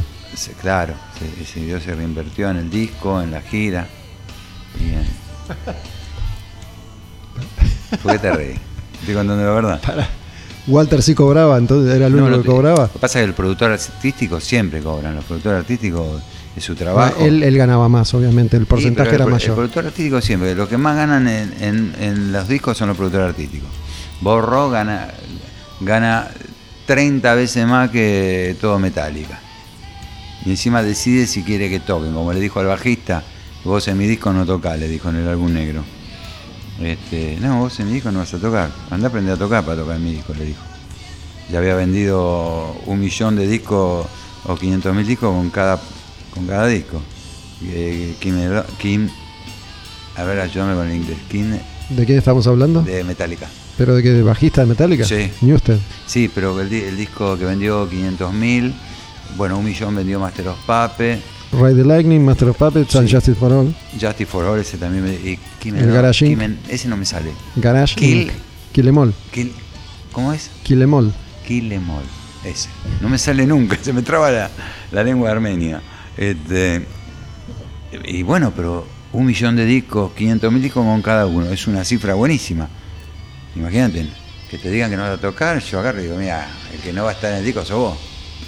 Si vendiste 10 mil discos todavía, pero vendiste un millón de discos, que te diga que venga uno y te diga que no va a tocar. Viste cómo es el mercado allá, ¿no? Bueno, ah, sabes que hace poco, no, no lo vi, hay, hay una nota de, creo que es de Gibson, Gibson hace unos especiales, hay, hay como un- una nota extensa a, Bob Rock, pero bueno, hace poco él vendió los derechos sobre el material del álbum negro que, que tenía, no sé en cuántos millones de dólares. Y ese vendió 20 millones, o sea, vendió 19 millones más que todo lo demás. Pero el productor artístico ganó 20 millones más de, veces que los demás, ¿no? Porque los productores artísticos, Él, él vendió sobre ese material, Mirá. Bob Rock. mirá, era productor artístico nada más, mirá. Impresionante, sí, aparte, es un millonario de ese gorro, porque hizo muchos discos exitosos. Pero bueno, por eso te decía, lo- en el caso de Walter, yo supongo que como productor artístico habrá cobrado también, porque los productores artísticos son los responsables de que el disco venda. Ujú. Tienen toda la responsabilidad sobre ellos. O sea que vos no, no ganaste un ma- ¿De qué te ríes? no ganaste un mango en toda tu, tu etapa en Rota Blanca, te fuiste, No. entraste con un dólar y te fuiste con No, muy con poco dólar. porque no hubo un hit también, no, no, no, no se suscitó un hit como Mujer Amante o La Pero en las giras, si, si salían de acá, por ejemplo, llevaban mucha gente en Latinoamérica, en España. En algunos sí, en otros no. Algunos shows lo hacíamos compartido, por ejemplo nos fuimos de gira con eh, Ángeles de Infierno. Una banda española. Igual hay que tener en cuenta una cosa, ¿no? Digo, las, las giras en las que realmente se, se gana guita son las giras que hizo Rata Blanca cuando volvió Rata Blanca. Bueno, ahí lo pasa primero que vuelve con Barilari y, y segundo que le venden de nuevo Mujer Amante a la nueva generación. Por eso, pero digo, ya cuando pasa eso, en, en muchos casos, en muchas bandas de todo el mundo, cuando, cuando un grupo regresa bien parado, ya saben todo lo que tienen que saber y en general no vuelven a cometer los mismos errores. Exactamente, y bueno, pero aparte Walter apuntó directamente al público popular. Ya tenía muy en clara la visión de la nueva etapa, este, y apuntó al público heavy, hard, melódico y popular. Generó todo porque sale con una canción en la Mega, del rock nacional, en la Mega, eh, acústica de Mujer Amante. A gente que no ni sabía de Mujer Amante. Y, y volvió a pegar eh, mundialmente en todos lados, ¿no? Con esa canción. La canción me vendió millones. Olvídate, pensá cuando tenés un hit a ese nivel tan Sí, fuerte. sí, yo me acuerdo de haber ido a ver eh, el show en, en Museum, ¿no? Cuando Walter se queda sin, sin todos los músicos de Temple, ¿no? Que, que se van todos, no sé qué pasó, se pelearon o no sé. Y lo llama Adrián Sí, para hacer ese show y se dan cuenta que la papa iba por ahí. Bueno, acá estamos. O acá están, ellos dos. sí. No, muy buena. Aparte de Rata Blanca, convengamos que tiene toda una carrera y un sustento musical para, para estar parado y levantarse 20.000 veces. Walter fue una persona que yo lo vi caer y levantarse no menos de cinco veces. Como Iorio. Ujú. Así, en un carácter realmente admirable. Iorio, escucha. B8, una banda grande dentro de... Se cayó y hizo hermética. Se cayó y salió al más fuerte. Se cayó y sale con Iorio y sigue. Este, son personalidades así. Por ahí es otro tipo de personalidad empresarial. ¿Viste? Sí, es una el, el conjunción. de Iorio es más el producto que es él que lo que él maneja. Bueno, él, él nunca, yo creo que se me ocurre a mí, no sé, nunca se decidió a venderse del todo, porque si no sería, sería millonario. Si hubiera querido serlo, hubiera podido serlo. No creo que, que le Esa falte es la estrategia dinero. más grande comercial que tiene. Este, para mí, ¿no? Sí, sí, bueno, hizo de eso su negocio también. No eso de no, no transo, pero Y sí. muy linda la banda que armó. Ahora la vi el otro día, me encantó la banda. que- me gustó el stream que hizo, creo que fue el mejor stream que vi de, de todo. Sí, estuvo hace poquito acá sentado donde estás vos, eh, Walter Martínez, que es eh, baterista de, de esta etapa de Iorio. y ya había tocado en Alma Fuerte. ¿Cómo te llevas con Iorio? No me llevo, no. Pero sabes que. Justamente hablando con Walter y con, otra persona que yo conozco que, ha tenido. Periodista Astilla, Astilla Domínguez. Que él tuvo como un vínculo de- desde lo periodístico con, Ricardo bastante cercano. Fue a verlo al campo varias veces. em, y yo he sido muy crítico de, muchas posturas de Ricardo y, de su faceta destructiva, autodestructiva, boicoteadora, maltratadora de toda persona que haya pasado por su vida. Pero bueno, también ahora creo que, que soy capaz de ver las cosas desde otro lugar y, y- y tengo ganas de, de acercarme. Este, pero bueno, no lo, no, nunca tuve un trato fluido y no hablo Habla con- con León, con el manager, capaz que te, te hace una cita. Sí, no, no, no, no hablo con él hace años. Años. Este, pero bueno, como te decía, eh, Walter y, y, y Ricardo son dos personas con un eh, carácter muy especial que han estado abajo varias veces y se han Ujú. levantado. Y yo también, en ese sentido, este, porque he estado en bandas que pude haber logrado cosas mucho más grandes y, este, y se han caído, pero como te decía antes, tengo el- la virtud de, no haber sido tan exitoso como ellos dos, pero de sostenerme y seguir en carrera, y no solo en carrera, sino que soy uno de los pocos artistas dentro del heavy metal eh, que sí, ahora por la, por la pandemia eh, o por esta situación de, de pandemia o pandemia como quieras llamarle, que no estoy viajando internacionalmente, pero no sé cuántos tienen una carrera internacional en estos momentos en Argentina dentro del estilo que tengo yo. Che, y tu, tu recorrido espiritual desde la música, ¿no? Porque entiendo, si bien nunca me, me sumergí en ese universo, entiendo que hay un, un universo paralelo que funciona Pero desde... solo uno, en mi persona y en mi, como artista. No, está bien, pero digo, eh, te, te podés mover ahí sin la necesidad de, de recorrer el circuito habitual de- del rock and roll. Hay un circuito que te, te Me permite... puedo mover pero no quiero. Como fue rescate, poner en su momento. Me puedo mover pero no quiero. Y no por una cuestión comercial. Porque muchas veces he tenido la oportunidad de moverme en ese lugar y gente que me bancaba para moverme en ese lugar y quedar escrachado en ese lugar.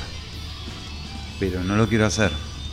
Por ahí no podés volver de ahí a No tiene este sentido. otro lugar. No tiene sentido porque justamente lo que conozco, lo que soy como artista y lo que tengo para dar es, para el otro ámbito, no para ese.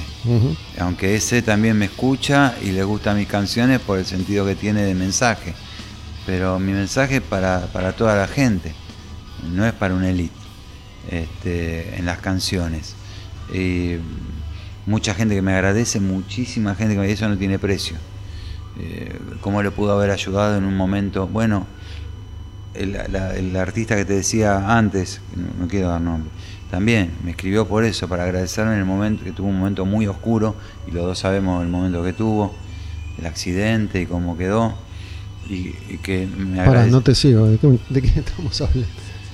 de la banda que estamos hablando nueva, antes. Ah, ok. Que, este, y bueno, para mí lo, estas cosas son el éxito, de cómo mis canciones en el momento más oscuro que tuvo lo pudieron ayudar. ¿Viste? Y eso no tiene precio. Y como él, mucha gente que me escribe, me agradece, como una canción como Pacto con tu libertad, porque yo las escribí desde ese lugar. Eh, eh, este, yo la escribí desde esos infiernos este, pero desde la fe. Porque se puede tener fe cuando está todo bien, está todo bárbaro, pero anda a tener fe cuando estás en el pozo. ¿Cómo es tu, tu faceta? Me dijiste antes de arrancar. Soy pastor, sabías que soy pastor. Yo no, no sabía. Digo, ¿qué, Sí. ¿Cómo, cómo no, es esa pero faceta? eso, eso nadie me puso un título ni nada. Eso Una tarea que desempeñás. sí es un servicio a mucha gente que eh, me fue eligiendo, un grupo de gente y después ampliando. Y bueno, con mi esposa es como que nosotros estamos ahí como liderando todo ese grupo de gente, matrimonios, con niños. Y bueno, eh, se nos dio la tarea para gente esa y para gente de afuera. Estar trabajando con todos para, para ciertas situaciones, como te decía, merendero, gente de la calle, trabajamos también. Este, con los wichis en, la frontera de Formosa y Salta mandamos muchas donaciones. Este, no porquería, mandamos cosas que sirvan, no toda ropa rota o ropa polenta. Tratamos de, de generar este, cosas que sirvan a la gente. Este, Pero no es una cosa de, de predicar desde un altar o también. no, es eh, activar este, ayuda Mm. a la gente. Lo hacemos porque tenemos con qué. O sea, lo generamos. Este, entonces, bueno, Poner eso en movimiento. poner eso en movimiento y generarlo y se van dando las cosas también porque bueno también este más allá que podemos tener una decisión espiritual también contamos con un Dios que está activo que está vivo que está- si no sería una religión. Viste queremos en algo que no tiene no se mueve para nada en nuestra vida.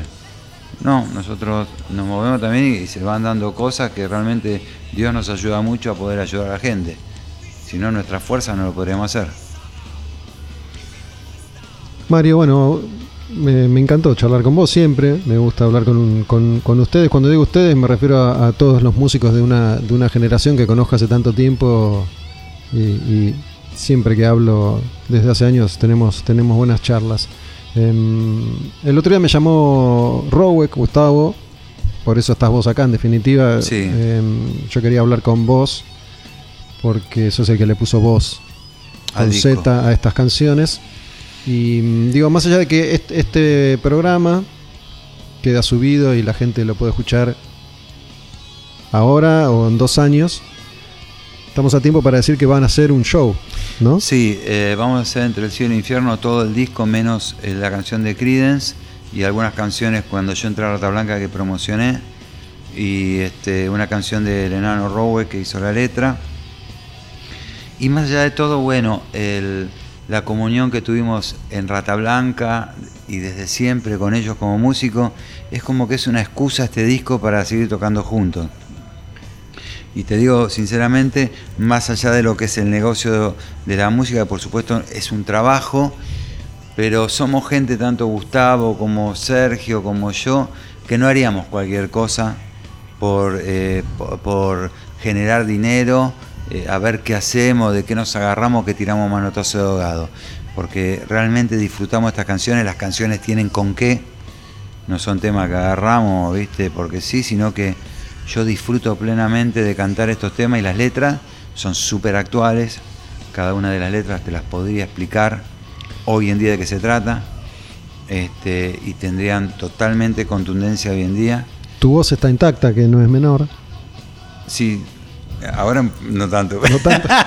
no, sí, la Pero verdad para, eh, no dijiste la fecha, ¿cuándo es el? que es el show? 3 de abril. 3 de abril en... Circus. Todos están intactos. Yo lo veo a Sergio así a full. No, bueno, el cantante se la lleva la más difícil, o el baterista, que se el batero, el Rowe que está ahí arriba paleando, este, y aparte un baterazo, ¿no? Un batero, un- una eminencia en el heavy metal, este, en Argentina y en Latinoamérica. Este, así que bueno, disfrutando con ellos de esto, este, y, bueno, generando cosas, que es lo más importante eh, para poder este, siempre estar visualizando temas adelante, generar cosas. Uno la tiene que generar. Si espera que te vengan, te agarra el COVID. Mario, muchas gracias. Y bueno, ya que tuviste la, la guitarra ahí en, tu regazo todo el tiempo, eh, aprovecho para pedirte que hagas Mujer Amante.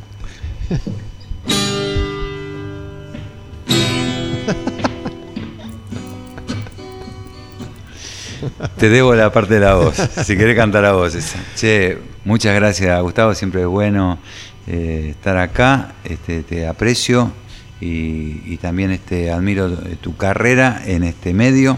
Me ha reído mucho este, siempre con, con los comentarios tuyos. así, eh, eh, ¿Cómo se le dice? Bien venenosos. Cer- me gustan más ¿cuál es? certeros. Eh, septi- ¿Cómo se dice? No, Certeros me gustan. Certera. Este, pero bueno, está bien, son las personalidades que esas son las que te llevaron también a, a seguir en, en tu carrera y a donde estás hoy. y a, a seguir generando cosas. Así que bueno, te agradezco poder estar en tu programa también, es lindo verte siempre. Lo mismo, lo mismo, loco. Escúchame, tenemos que elegir una, una canción. La elijo yo, la elegís vos, de, de este disco. Elegila, elegila, de la de Crimson. ¿eh? No, no. No, sabes que no, te soy sincero, no, no me gusta esa versión. No, a mí tampoco. Porque es muy difícil cantar en inglés para el músico argentino. ¿Querés decir que canté para el Sí, culo en cantaste como el culo, te lo quiero Oh, decir. perdón. No, no. Bueno, eh, me, me gusta. Hay, hay muchas canciones que son lindas, pero me gusta Jerusalén, ¿no? Que, que es Sí. como, como épica, es larga. Bueno, Jerusalén, eh, la otra vez cuando la cantó Adrián, este, yo me lo encontré que hicimos un show juntos y le expliqué la letra. Pues está bueno como cantarse porque es una letra media difícil de entender también. Entonces yo le, le comentaba a Adrián de qué se trataba. Porque Adrián es Barilari. Adrián Barilari, ni- creo que ni Walter sabe de qué se trata la letra. Este, y es, eh, tiene todo un desarrollo que después si querés lo hablamos off the es, muy, es muy largo, muy difícil. Es no Lo- es largo ni difícil. Lo podés resumir, después me lo contás en Bueno, es pero este, en realidad es el por qué este, Israel desde siempre está en conflicto y en guerras. Eh, la letra habla mucho de eso, tiene un, una- un porqué y es bíblico, ¿no? Porque toda la historia de Israel está en, en la Biblia y es a través de David, es a través de un bardo que se manda a David, rey de Israel, el ungido de Israel, este, se manda, y que la- entonces Dios determina que la espada nunca se va a apartar de Jerusalén, de, de Israel, en- hasta que el mundo sea mundo. Entonces por eso Israel tiene tanto conflicto desde siempre. es un karma que eterno. Llámalo karma, sí.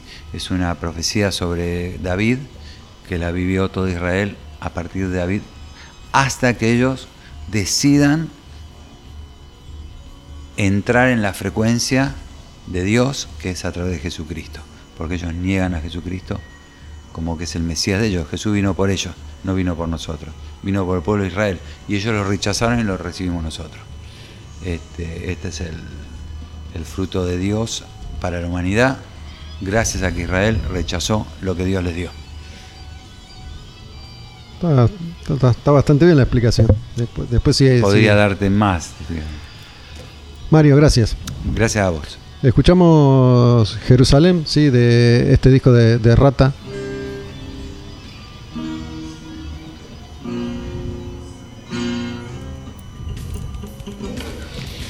Vas a tocar o no? No, que suene ahí nomás. Ahora no.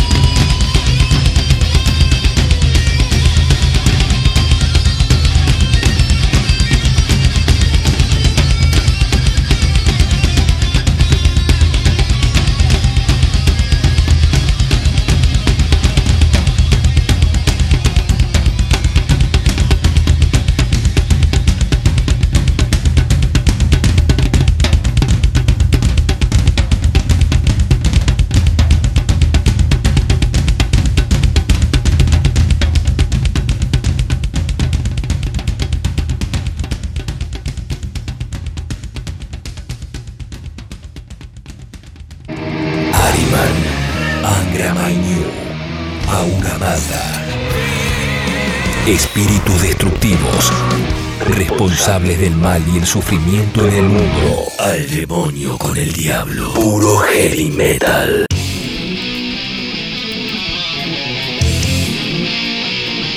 Seguimos en Al Demonio con el Diablo y entramos en el último bloque de este programa.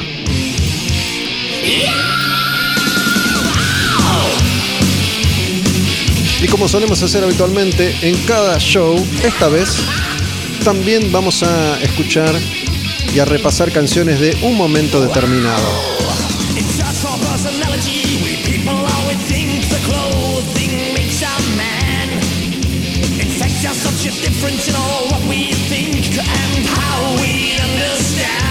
Seguimos en el año 1990 y este será el último año que vamos a repasar de esta manera, con todas las canciones, con todos los discos y con todos los grupos.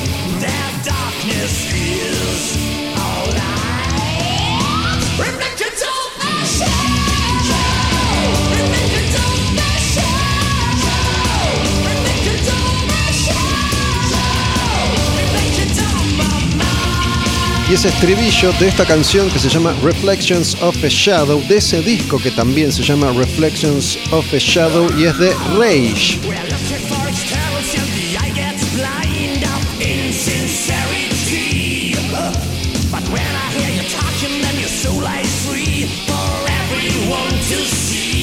Marca registrada decía porque esos estribillos, esas canciones, esos arreglos de tan melódicos duelen. Estamos hablando de una época en la que este sonido en particular no era muy popular que digamos.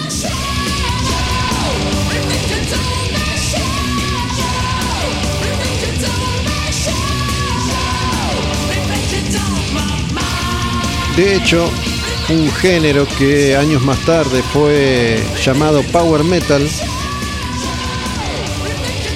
todavía en este momento no se utilizaba para describir a bandas como Rage, que habían empezado con un sonido más trayero y poco a poco Pibi Wagner, bajista, cantante, líder indiscutido de esta banda, el único original que estuvo siempre, iba poco a poco metiéndose de lleno en la melodía, dejando atrás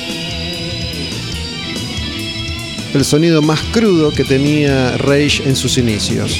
Tal vez más cerca del thrash de otras bandas alemanas como Creator, por ejemplo, sin llegar nunca a tales extremos, mucho menos a los de Sodom y Destruction, siempre con un gusto muy particular por la melodía. Pero la verdad es que en 1990 Rage tenía bastante poco que hacer en el panorama mundial de heavy metal. Este sonido no era en absoluto popular. Iba a serlo a mediados de los 90. Con la aparición de aquellos grupos que le iban a dar una nueva identidad al heavy metal melódico, bandas como Blind Guardian, como Stratovarius, Sangra, Rhapsody. Si bien Halloween había de alguna forma patentado ese sonido en particular y a fines de los 80 había vivido sus momentos de esplendor y gloria, ya para el 90 entraba en su etapa más oscura. Reflections of a Shadow se llama esa canción y la que viene es Waiting for the Moon. Seguimos con Rage, va una más de este disco del año 1990 que se llama Reflections of a Shadow. Habíamos empezado este programa con Slayer y Seasons in the Abyss. Estuve charlando con Mario, Mario Ian, sobre ese disco de Rata Blanca que él grabó entre el cielo y el infierno. Y ahora estamos escuchando estas canciones. Una más de Rage, una que se llama Waiting for the Moon.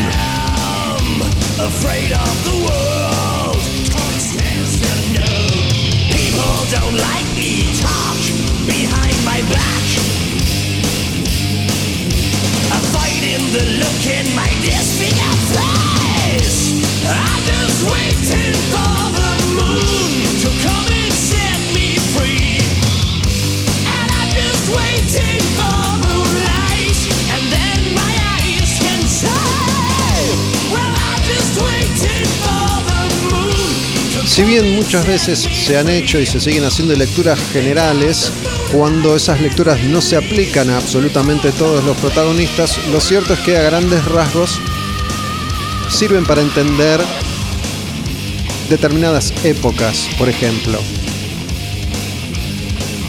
¿Por qué digo esto? Porque estamos en el año 1990. Arrancamos hoy escuchando Slayer que estaba a tope, en la cima. En 1990 recién aparecía Pantera con Cowboys from Hell.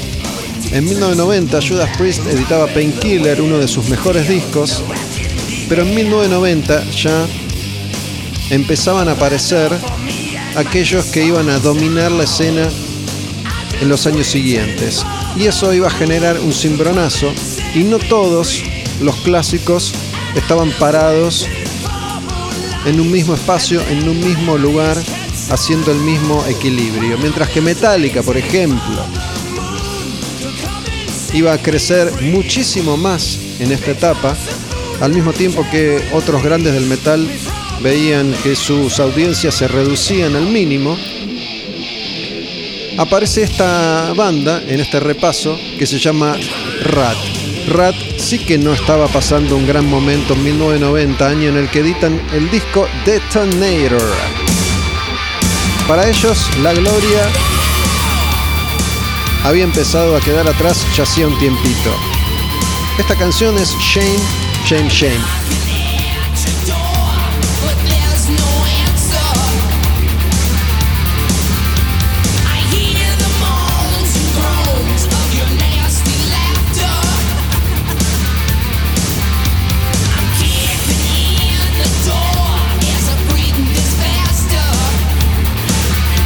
Mediados de los 80, Rat había vivido sus mejores momentos con discos como Out of the Cellar y el otro clásico Invasion of Your Privacy.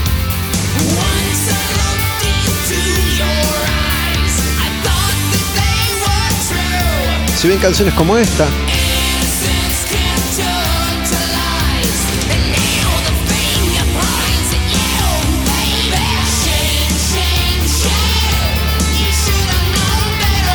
Si bien canciones como esta, Shame, Shame, Shame, están a la altura de las grandes canciones de Rat, el grupo ya no tenía la misma repercusión y no iba a tenerla nunca más.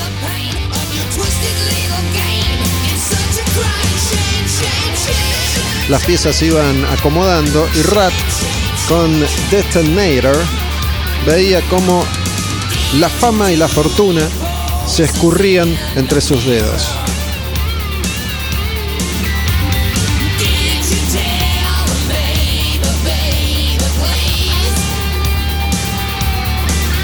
Mientras que otras bandas de la escena como Skid Row, Poison, Warrant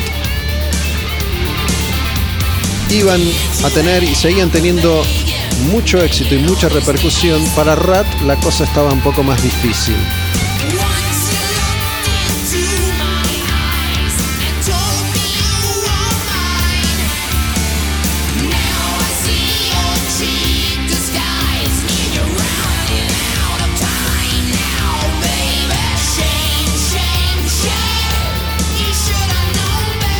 Este disco de Rat tiene otro clásico, además de esta Shame, Shame, Shame. La canción que viene es una canción también conocida de ese álbum Detonator y se llama Loving You is a Dirty Job. Estamos con Rat y estamos en el año 1990.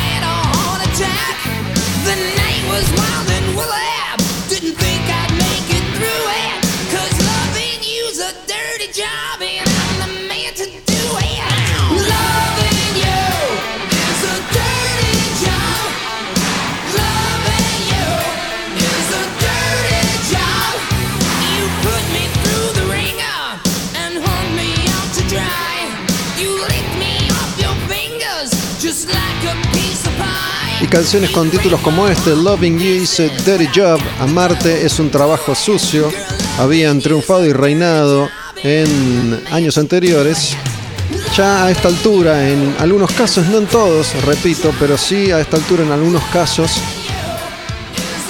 eran mirados con más sorna todavía.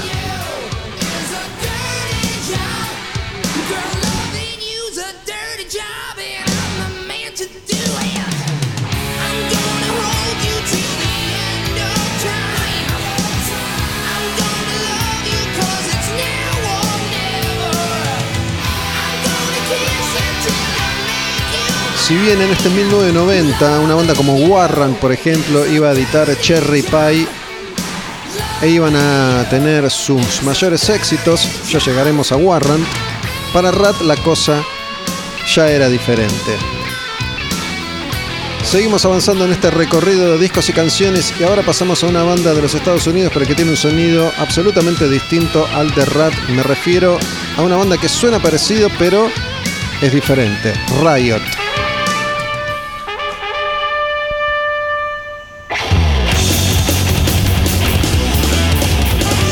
Riot no es Rat y la música del grupo tampoco. Riot, que había nacido como una banda de hard rock americano,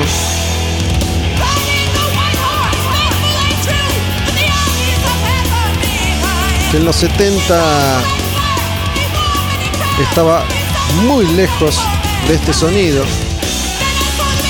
Había editado un disco dos años antes, en el 88, llamado Thunder Steel, y había sorprendido a todos aquellos que habían tenido la suerte de cruzarse con ese disco, que no fueron muchos. Y esta canción, Storming the Gates of Hell, está en un nuevo álbum de Riot, editado en el año 1990, que se llama The Privilege of Power. Riot, así.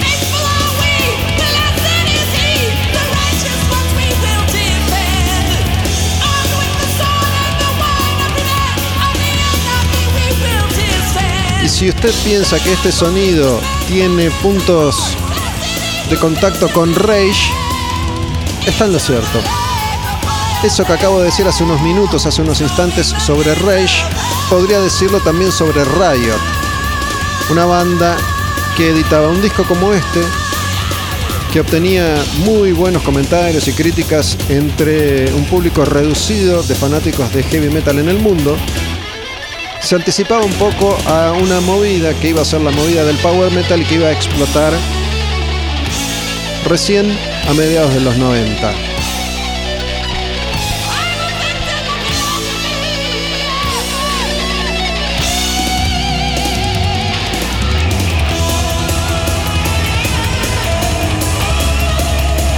El de Riot es uno de esos casos extraños. La banda aún existe, pero sin eh, ningún integrante original.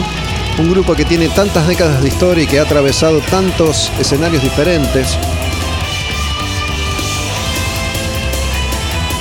Una banda que es imposible de comparar consigo misma. Una banda que en los 70 sonaba de una forma, en los 80 de otra, en los 90 también. Y esta canción que se llama Storming the Gates of Hell.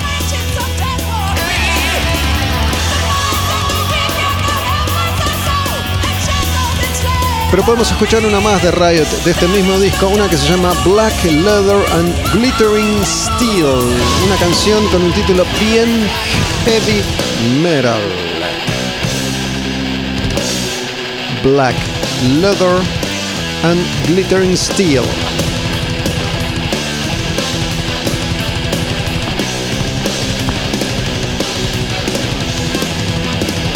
Escuchen.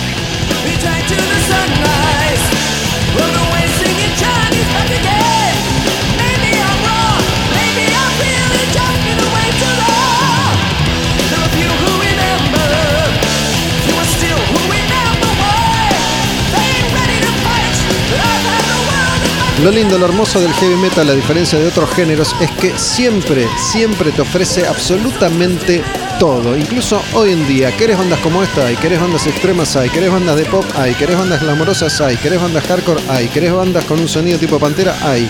¿Querés una banda de thrash? Hay. ¿Querés una banda de black? Hay. Siempre, el metal siempre ofrece de todo para todos. Más allá de las ventas o las popularidades o las modas.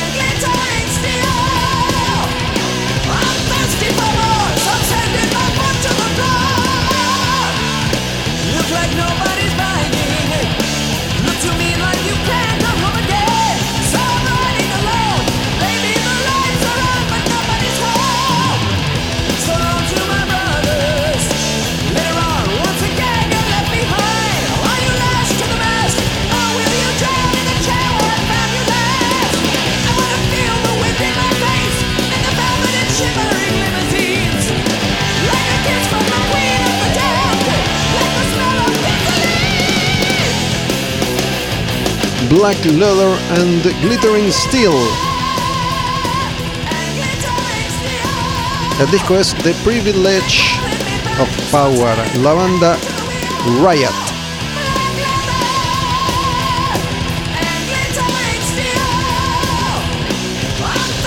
Y a veces en este segmento en particular los sonidos de las bandas coinciden canción a canción, pero a veces, como es el caso hoy, vamos artista a artista recorriendo distintos momentos muy diferentes entre sí. De Riot vamos a pasar a una banda que no tiene mucho que ver, una banda que se llama Sacred Reich. Estamos en el disco The American Way. Seguimos en el año 1990 repasando las canciones de una época.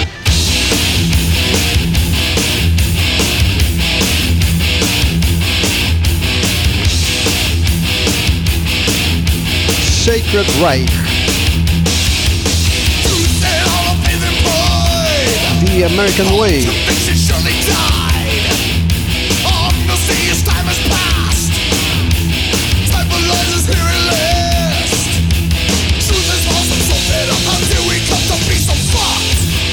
Una banda que venía del crossover.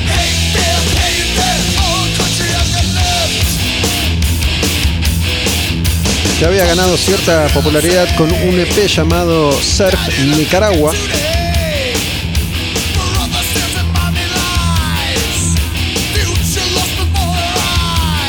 Sacaba entonces este disco The American Way cargado con mensaje político, algo que no era tan común en las bandas de metal de los 90 o de los 80, no de la manera en la que Sacred Reich lo hacía.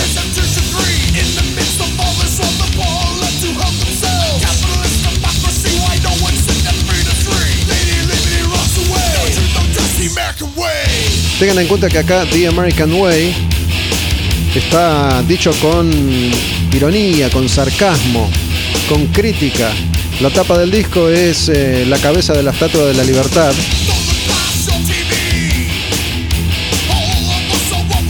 Y este disco es de principio a fin una crítica al estilo de vida norteamericano.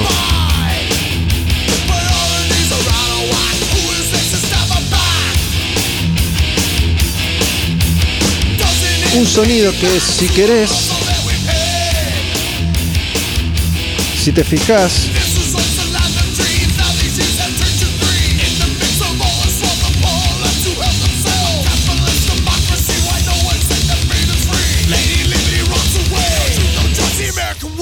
tal vez tenga algo que ver con Cowboys from Hell de Pantera.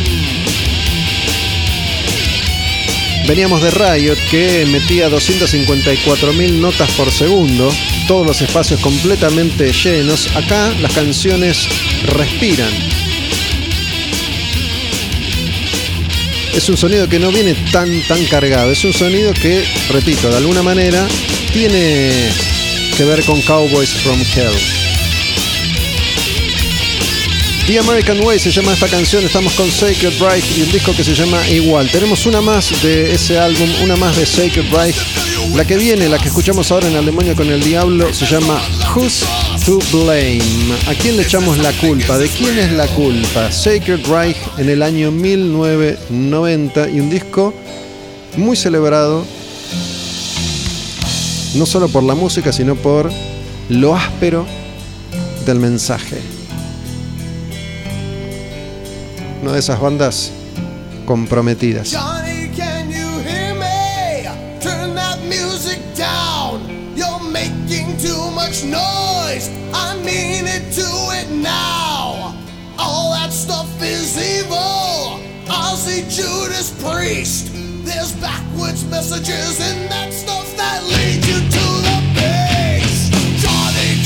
¿De qué habla esta canción? Recién mencionó a Ozzy y a Judas Priest, dos artistas que fueron llevados a juicio supuestamente por haber inducido el suicidio de algunos jóvenes.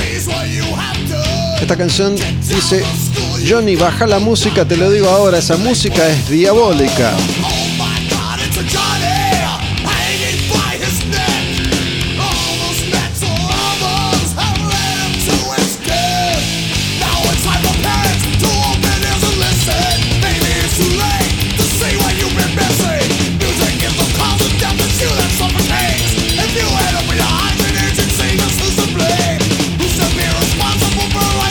Una canción que se pregunta, ¿de quién es la culpa? ¿Es la culpa de la música?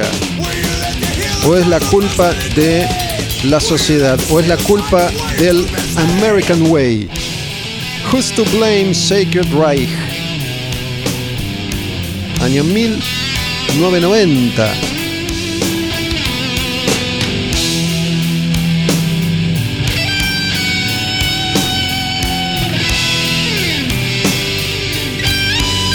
Recién les decía que a veces las canciones caen de esta manera, los dados salen de esta forma. Y hemos escuchado a Rey, a Rat, a Sacred Reich, y son bandas que tienen sonidos muy distintos, que no tienen mucho en común, y este grupo que vamos a escuchar ahora tampoco. Si seguimos avanzando en las canciones que vengo a presentarles del año 1990, llegamos a una banda que mm, se tomaba las cosas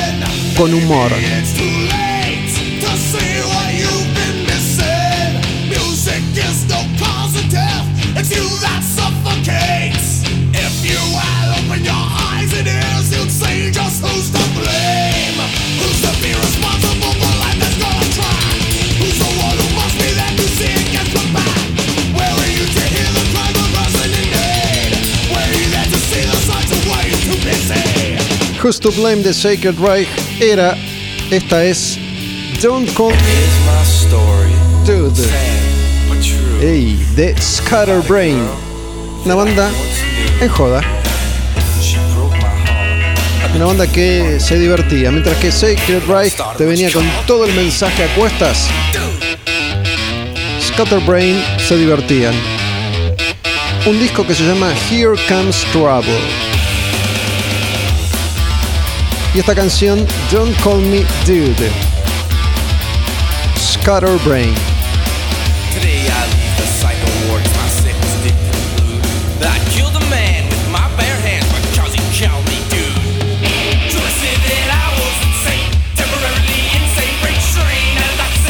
Y recuerdo la semana pasada, en el programa anterior, escuchábamos a Primus con su disco debut. Algo de eso hay. Un sonido más funkeado.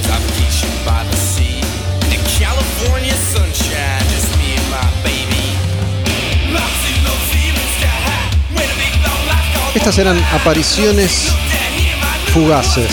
De pronto salía Scatterbrain. Generaba una sensación entre aquellos que realmente estaban sumergidos en el universo del rock y del heavy metal, que no eran tantos, no eran tantos como para llegar a Scatterbrain.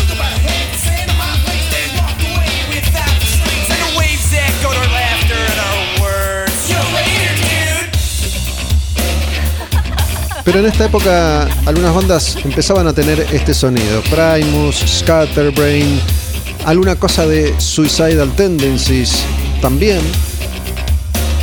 Donde el bajo empezaba a ganar protagonismo, los Chili Peppers.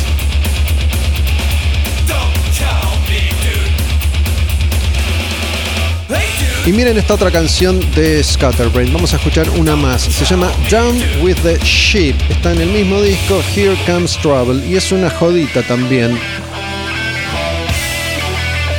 Es una especie de medley de clásicos. Hendrix, Zeppelin.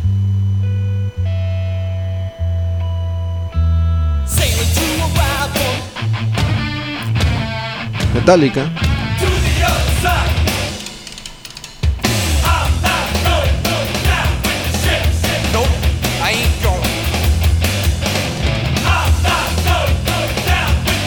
Down with the Ship se llama esta canción de Scatterbrain.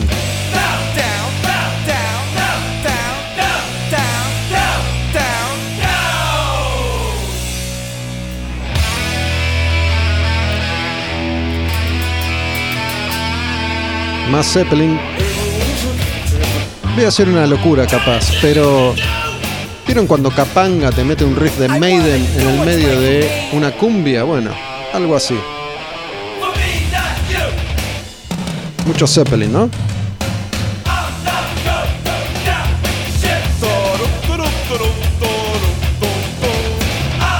La cosa era divertirse, pasarla bien.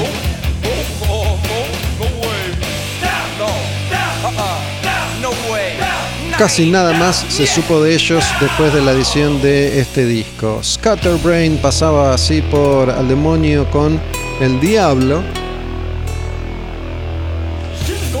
Y ahora vamos a llegar a una banda legendaria que tenía mucha más historia. Una banda que se llama Scorpions. Que mira lo que sucedía. En el año 1990, Scorpions edita el disco Crazy World, que tiene esta canción, Tease Me, Please Me. ¿Qué pasa con Scorpions? La banda había arrancado 20 años antes, en Alemania, armando poco a poco una carrera internacional. A principios de los 80, con discos como Blackout y sobre todo Love at First Sting, iban a conquistar el mundo. Pero ¿qué iba a pasar?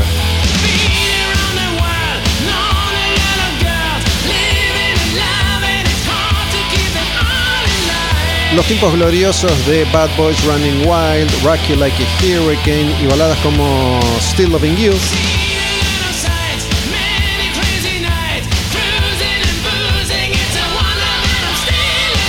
ya habían pasado. En la segunda mitad de los 80, Scorpions, si bien seguía siendo una banda grande,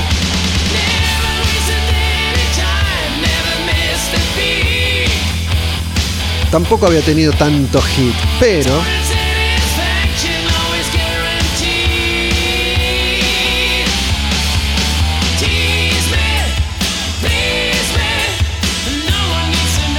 si bien esta es una canción conocida para los fans de Scorpions,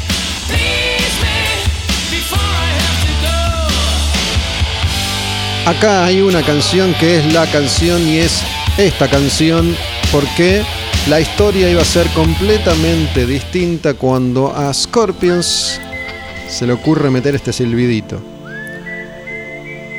Sí. Era el año 1990 y a Scorpions se le ocurre grabar Wind of Change.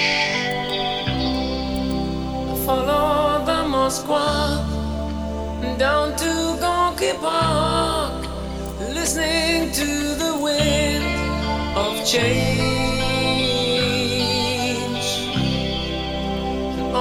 Summer night, soldiers passing by, listening to the wind of change. Resulta que esta canción explota de tal manera que se convierte en el mayor éxito de Scorpions en toda su carrera. Wind of Change, vientos de cambio. ¿De qué habla esta canción? De la caída del muro de Berlín.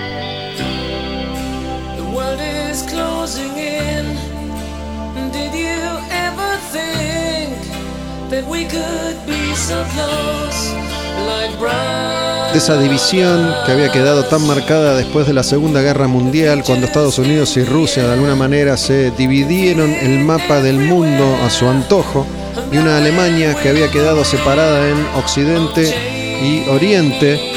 En Occidente eran, entre comillas, libres, en Oriente eran comunistas. Y a instancias de cambios imparables ya en la Unión Soviética que dejaba de ser cuando Gorbachev estaba en el poder, finalmente cae el muro de Berlín y a Scorpions les dicen, che, escríbanse una canción para esto. Incluso hay un documental que no vi, pero que habla de cómo supuestamente esta canción fue escrita por la CIA y no por Scorpions.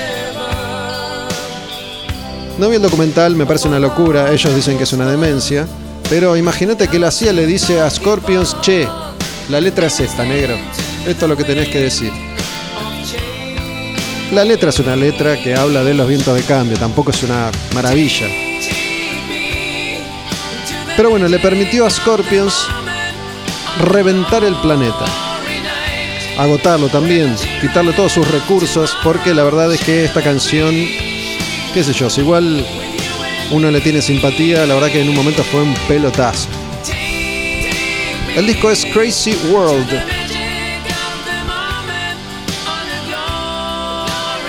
Y esta canción, Wind of Change, que le permitía a Scorpions entrar a una nueva década,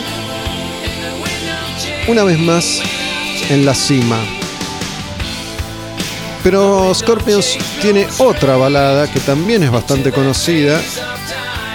Y es esta, mirá. Está en el mismo disco. Me gusta mucho más esta que la anterior. No sé a vos. Decime. Esta se llama Send Me an Angel. Envíame un angelito. Mándame un ángel, dale. Scorpions. Al demonio con el diablo. Y la voz de Klaus Meine, que a los setenta y pico de años sigue cantando aún. A ver. Wise men said, just walk this way to the dawn of the light. The wind will blow into your face as the years pass you by. Esta me va, ¿eh? Hear this voice from deep inside. It's the call of your heart. Close your eyes and you will find passage out of the dark.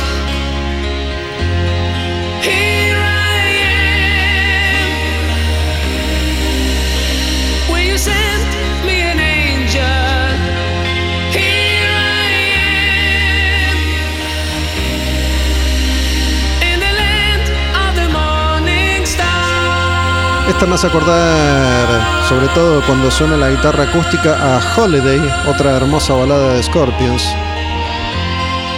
Pero bueno, clavaron dos baladas monumentales en el mismo disco, Crazy World.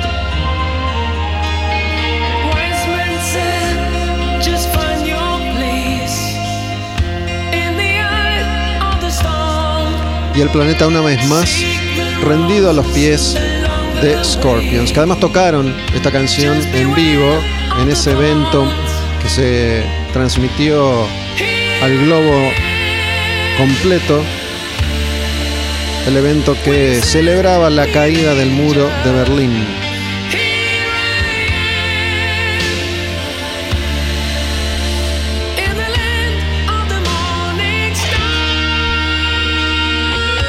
Lo cierto es que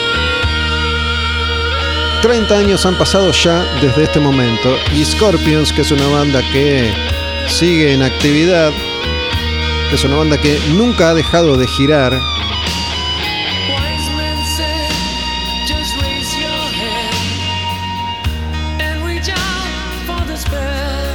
lo cierto es que es una banda que nunca más volvió a clavar un hit como estos dos.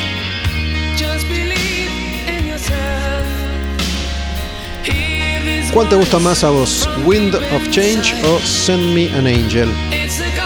Si te pinta, decímelo Olmedo Bus, Taberna Odin Live, las cuentas en Instagram, la mía y la de la taberna, Taberna Odin, donde grabo cada programa. La taberna que queda en Honduras y Tames, acá en Palermo, hay otra en Devoto. Un lugar, un espacio que, además de ofrecerte cerveza y comida, pone heavy metal. Sí, acá se escucha heavy metal. Venís a tomar algo y escuchás rock, escuchás heavy metal. Parece raro, pero es así. Por eso mucha gente viene especialmente a un lugar como Taberna Odín. Seguimos adelante, entonces vamos a otra banda. Esta se llama Fly to the Angels. Vamos de ángel a ángeles. Estamos con Slaughter y un disco del año 1990 que se llama Stick It To Ya. Slaughter.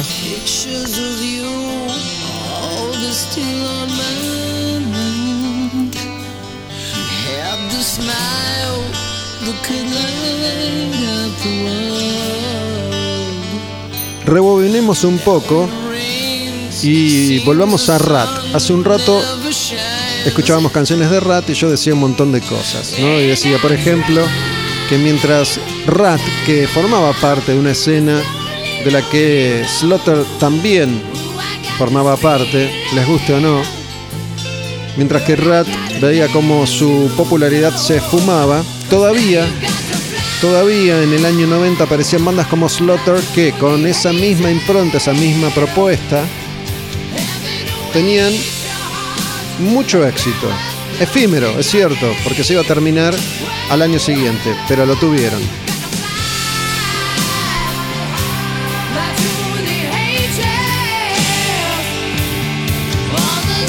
Esta banda formada por dos integrantes que habían estado junto a Vinnie Vincent en la Vinnie Vincent Invasion. Dana Strum y Mark Slaughter, que después de la experiencia Vinnie Vincent, no muy feliz por cierto, se fueron y armaron esta su banda, Slaughter. ¿Quién es? ¿Quién era Vinnie Vincent? Vinnie Vincent fue guitarrista de Kiss. Fue quien reemplazó a Ace Frehley por primera vez en la época de Creatures of the Night. Es quien grabó Lick It Up, el primer disco de Kiss, sin maquillaje. Un tipo talentosísimo, pero que tuvo una vida densa. Pero la canción feliz, la canción simpática de Slaughter es esta otra canción que se llama Up All Night. Slaughter y Stick It To Ya. Así se llama este disco. Up All Night fue la canción.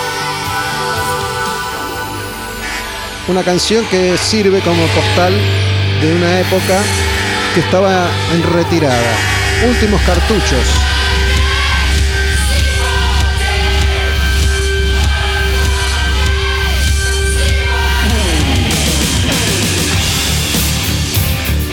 Este sonido no está muy lejos al sonido que tuvo la Vinnie Vincent Invasion en su primer disco. ¿eh?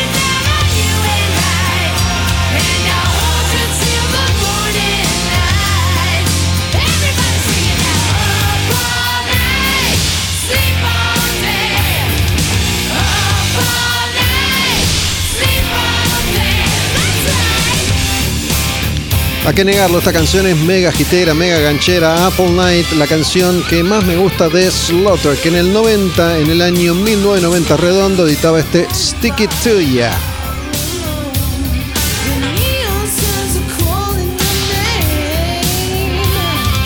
Nos vamos acercando al final de otro programa. Hoy habíamos arrancado con Seasons in the Abyss de Slayer. Charlamos con Mario, Mario Ian, por ese disco de Rata entre el cielo y el infierno. Disco que están tocando en vivo varios de los integrantes que estuvieron en aquella formación. Y de Slaughter vamos a ir a la última banda de hoy. Y la guardo especialmente porque es una banda que tengo en el corazón. Pará.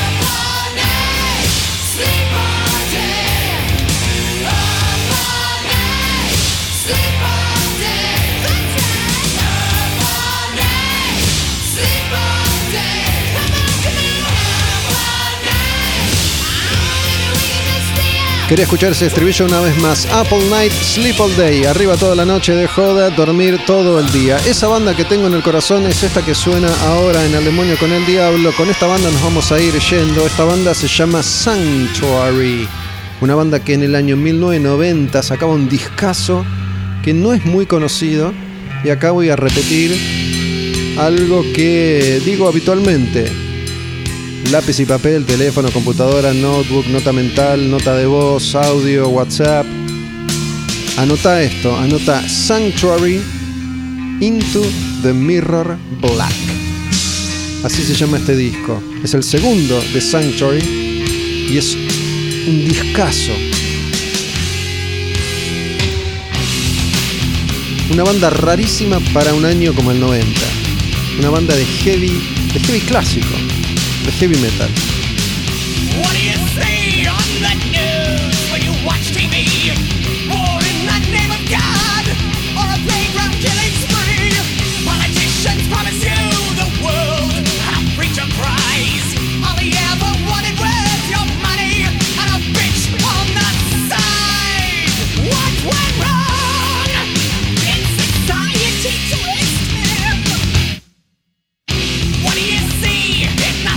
Cantante fenomenal, Warrell Dane, que ha muerto ya. Warrell Dane iba a formar después de la separación de Sanctuary, la banda después de editar este disco se termina, y con algunos integrantes iban a formar Nevermore. Buena banda también, ¿eh? Pero este disco lo amo. Into the Mirror Black. Esta canción Future Tense. Todas las canciones están buenas, no sabía cuáles elegir.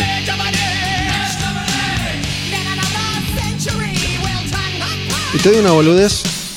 En esa época me volvían loco los músicos de esta banda porque tenían el pelo por la cintura, un pelo larguísimo.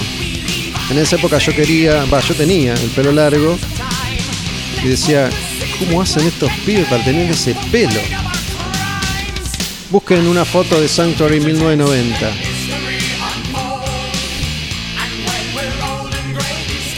La banda existe todavía sin Warrell Dane, una de esas cosas medio curiosas. El grupo había vuelto, incluso llegaron a grabar con Warrell Dane cuando Nevermore se terminó.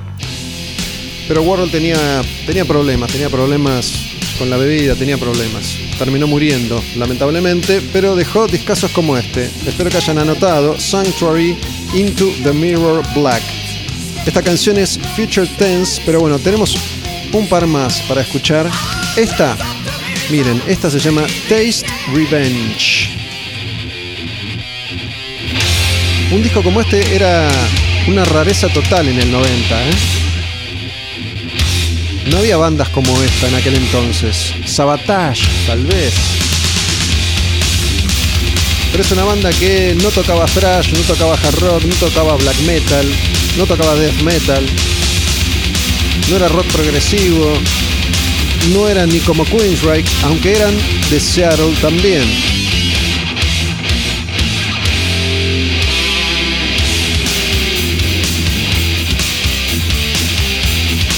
Taste Revenge. Sanctuary en el demonio con el diablo. El disco Into the Mirror Black.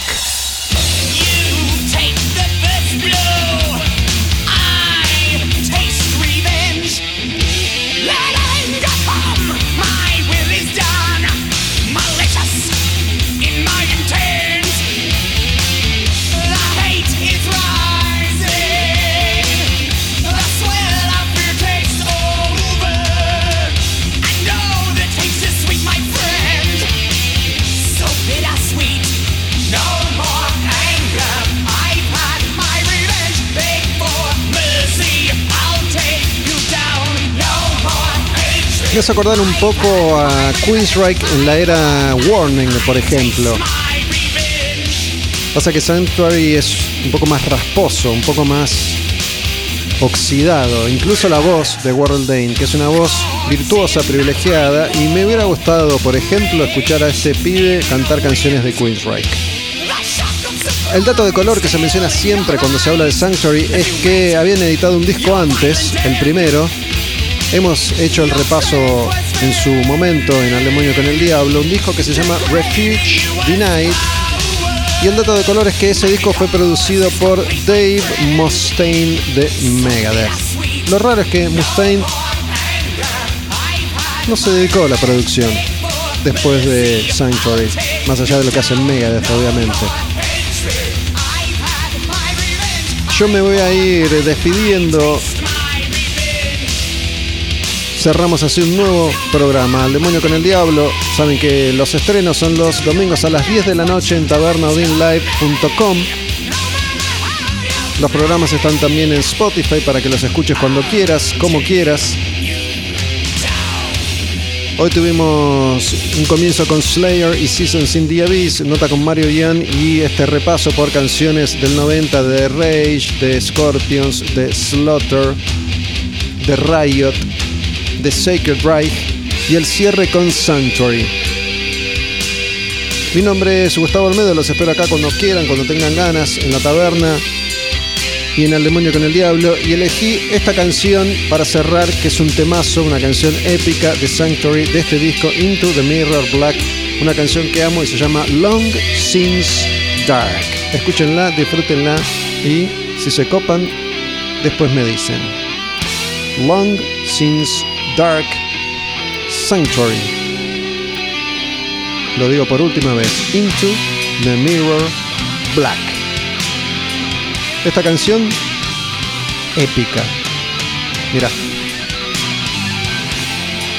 Me gusta cómo empieza Warren, ¿eh? Escuchen. Adiós.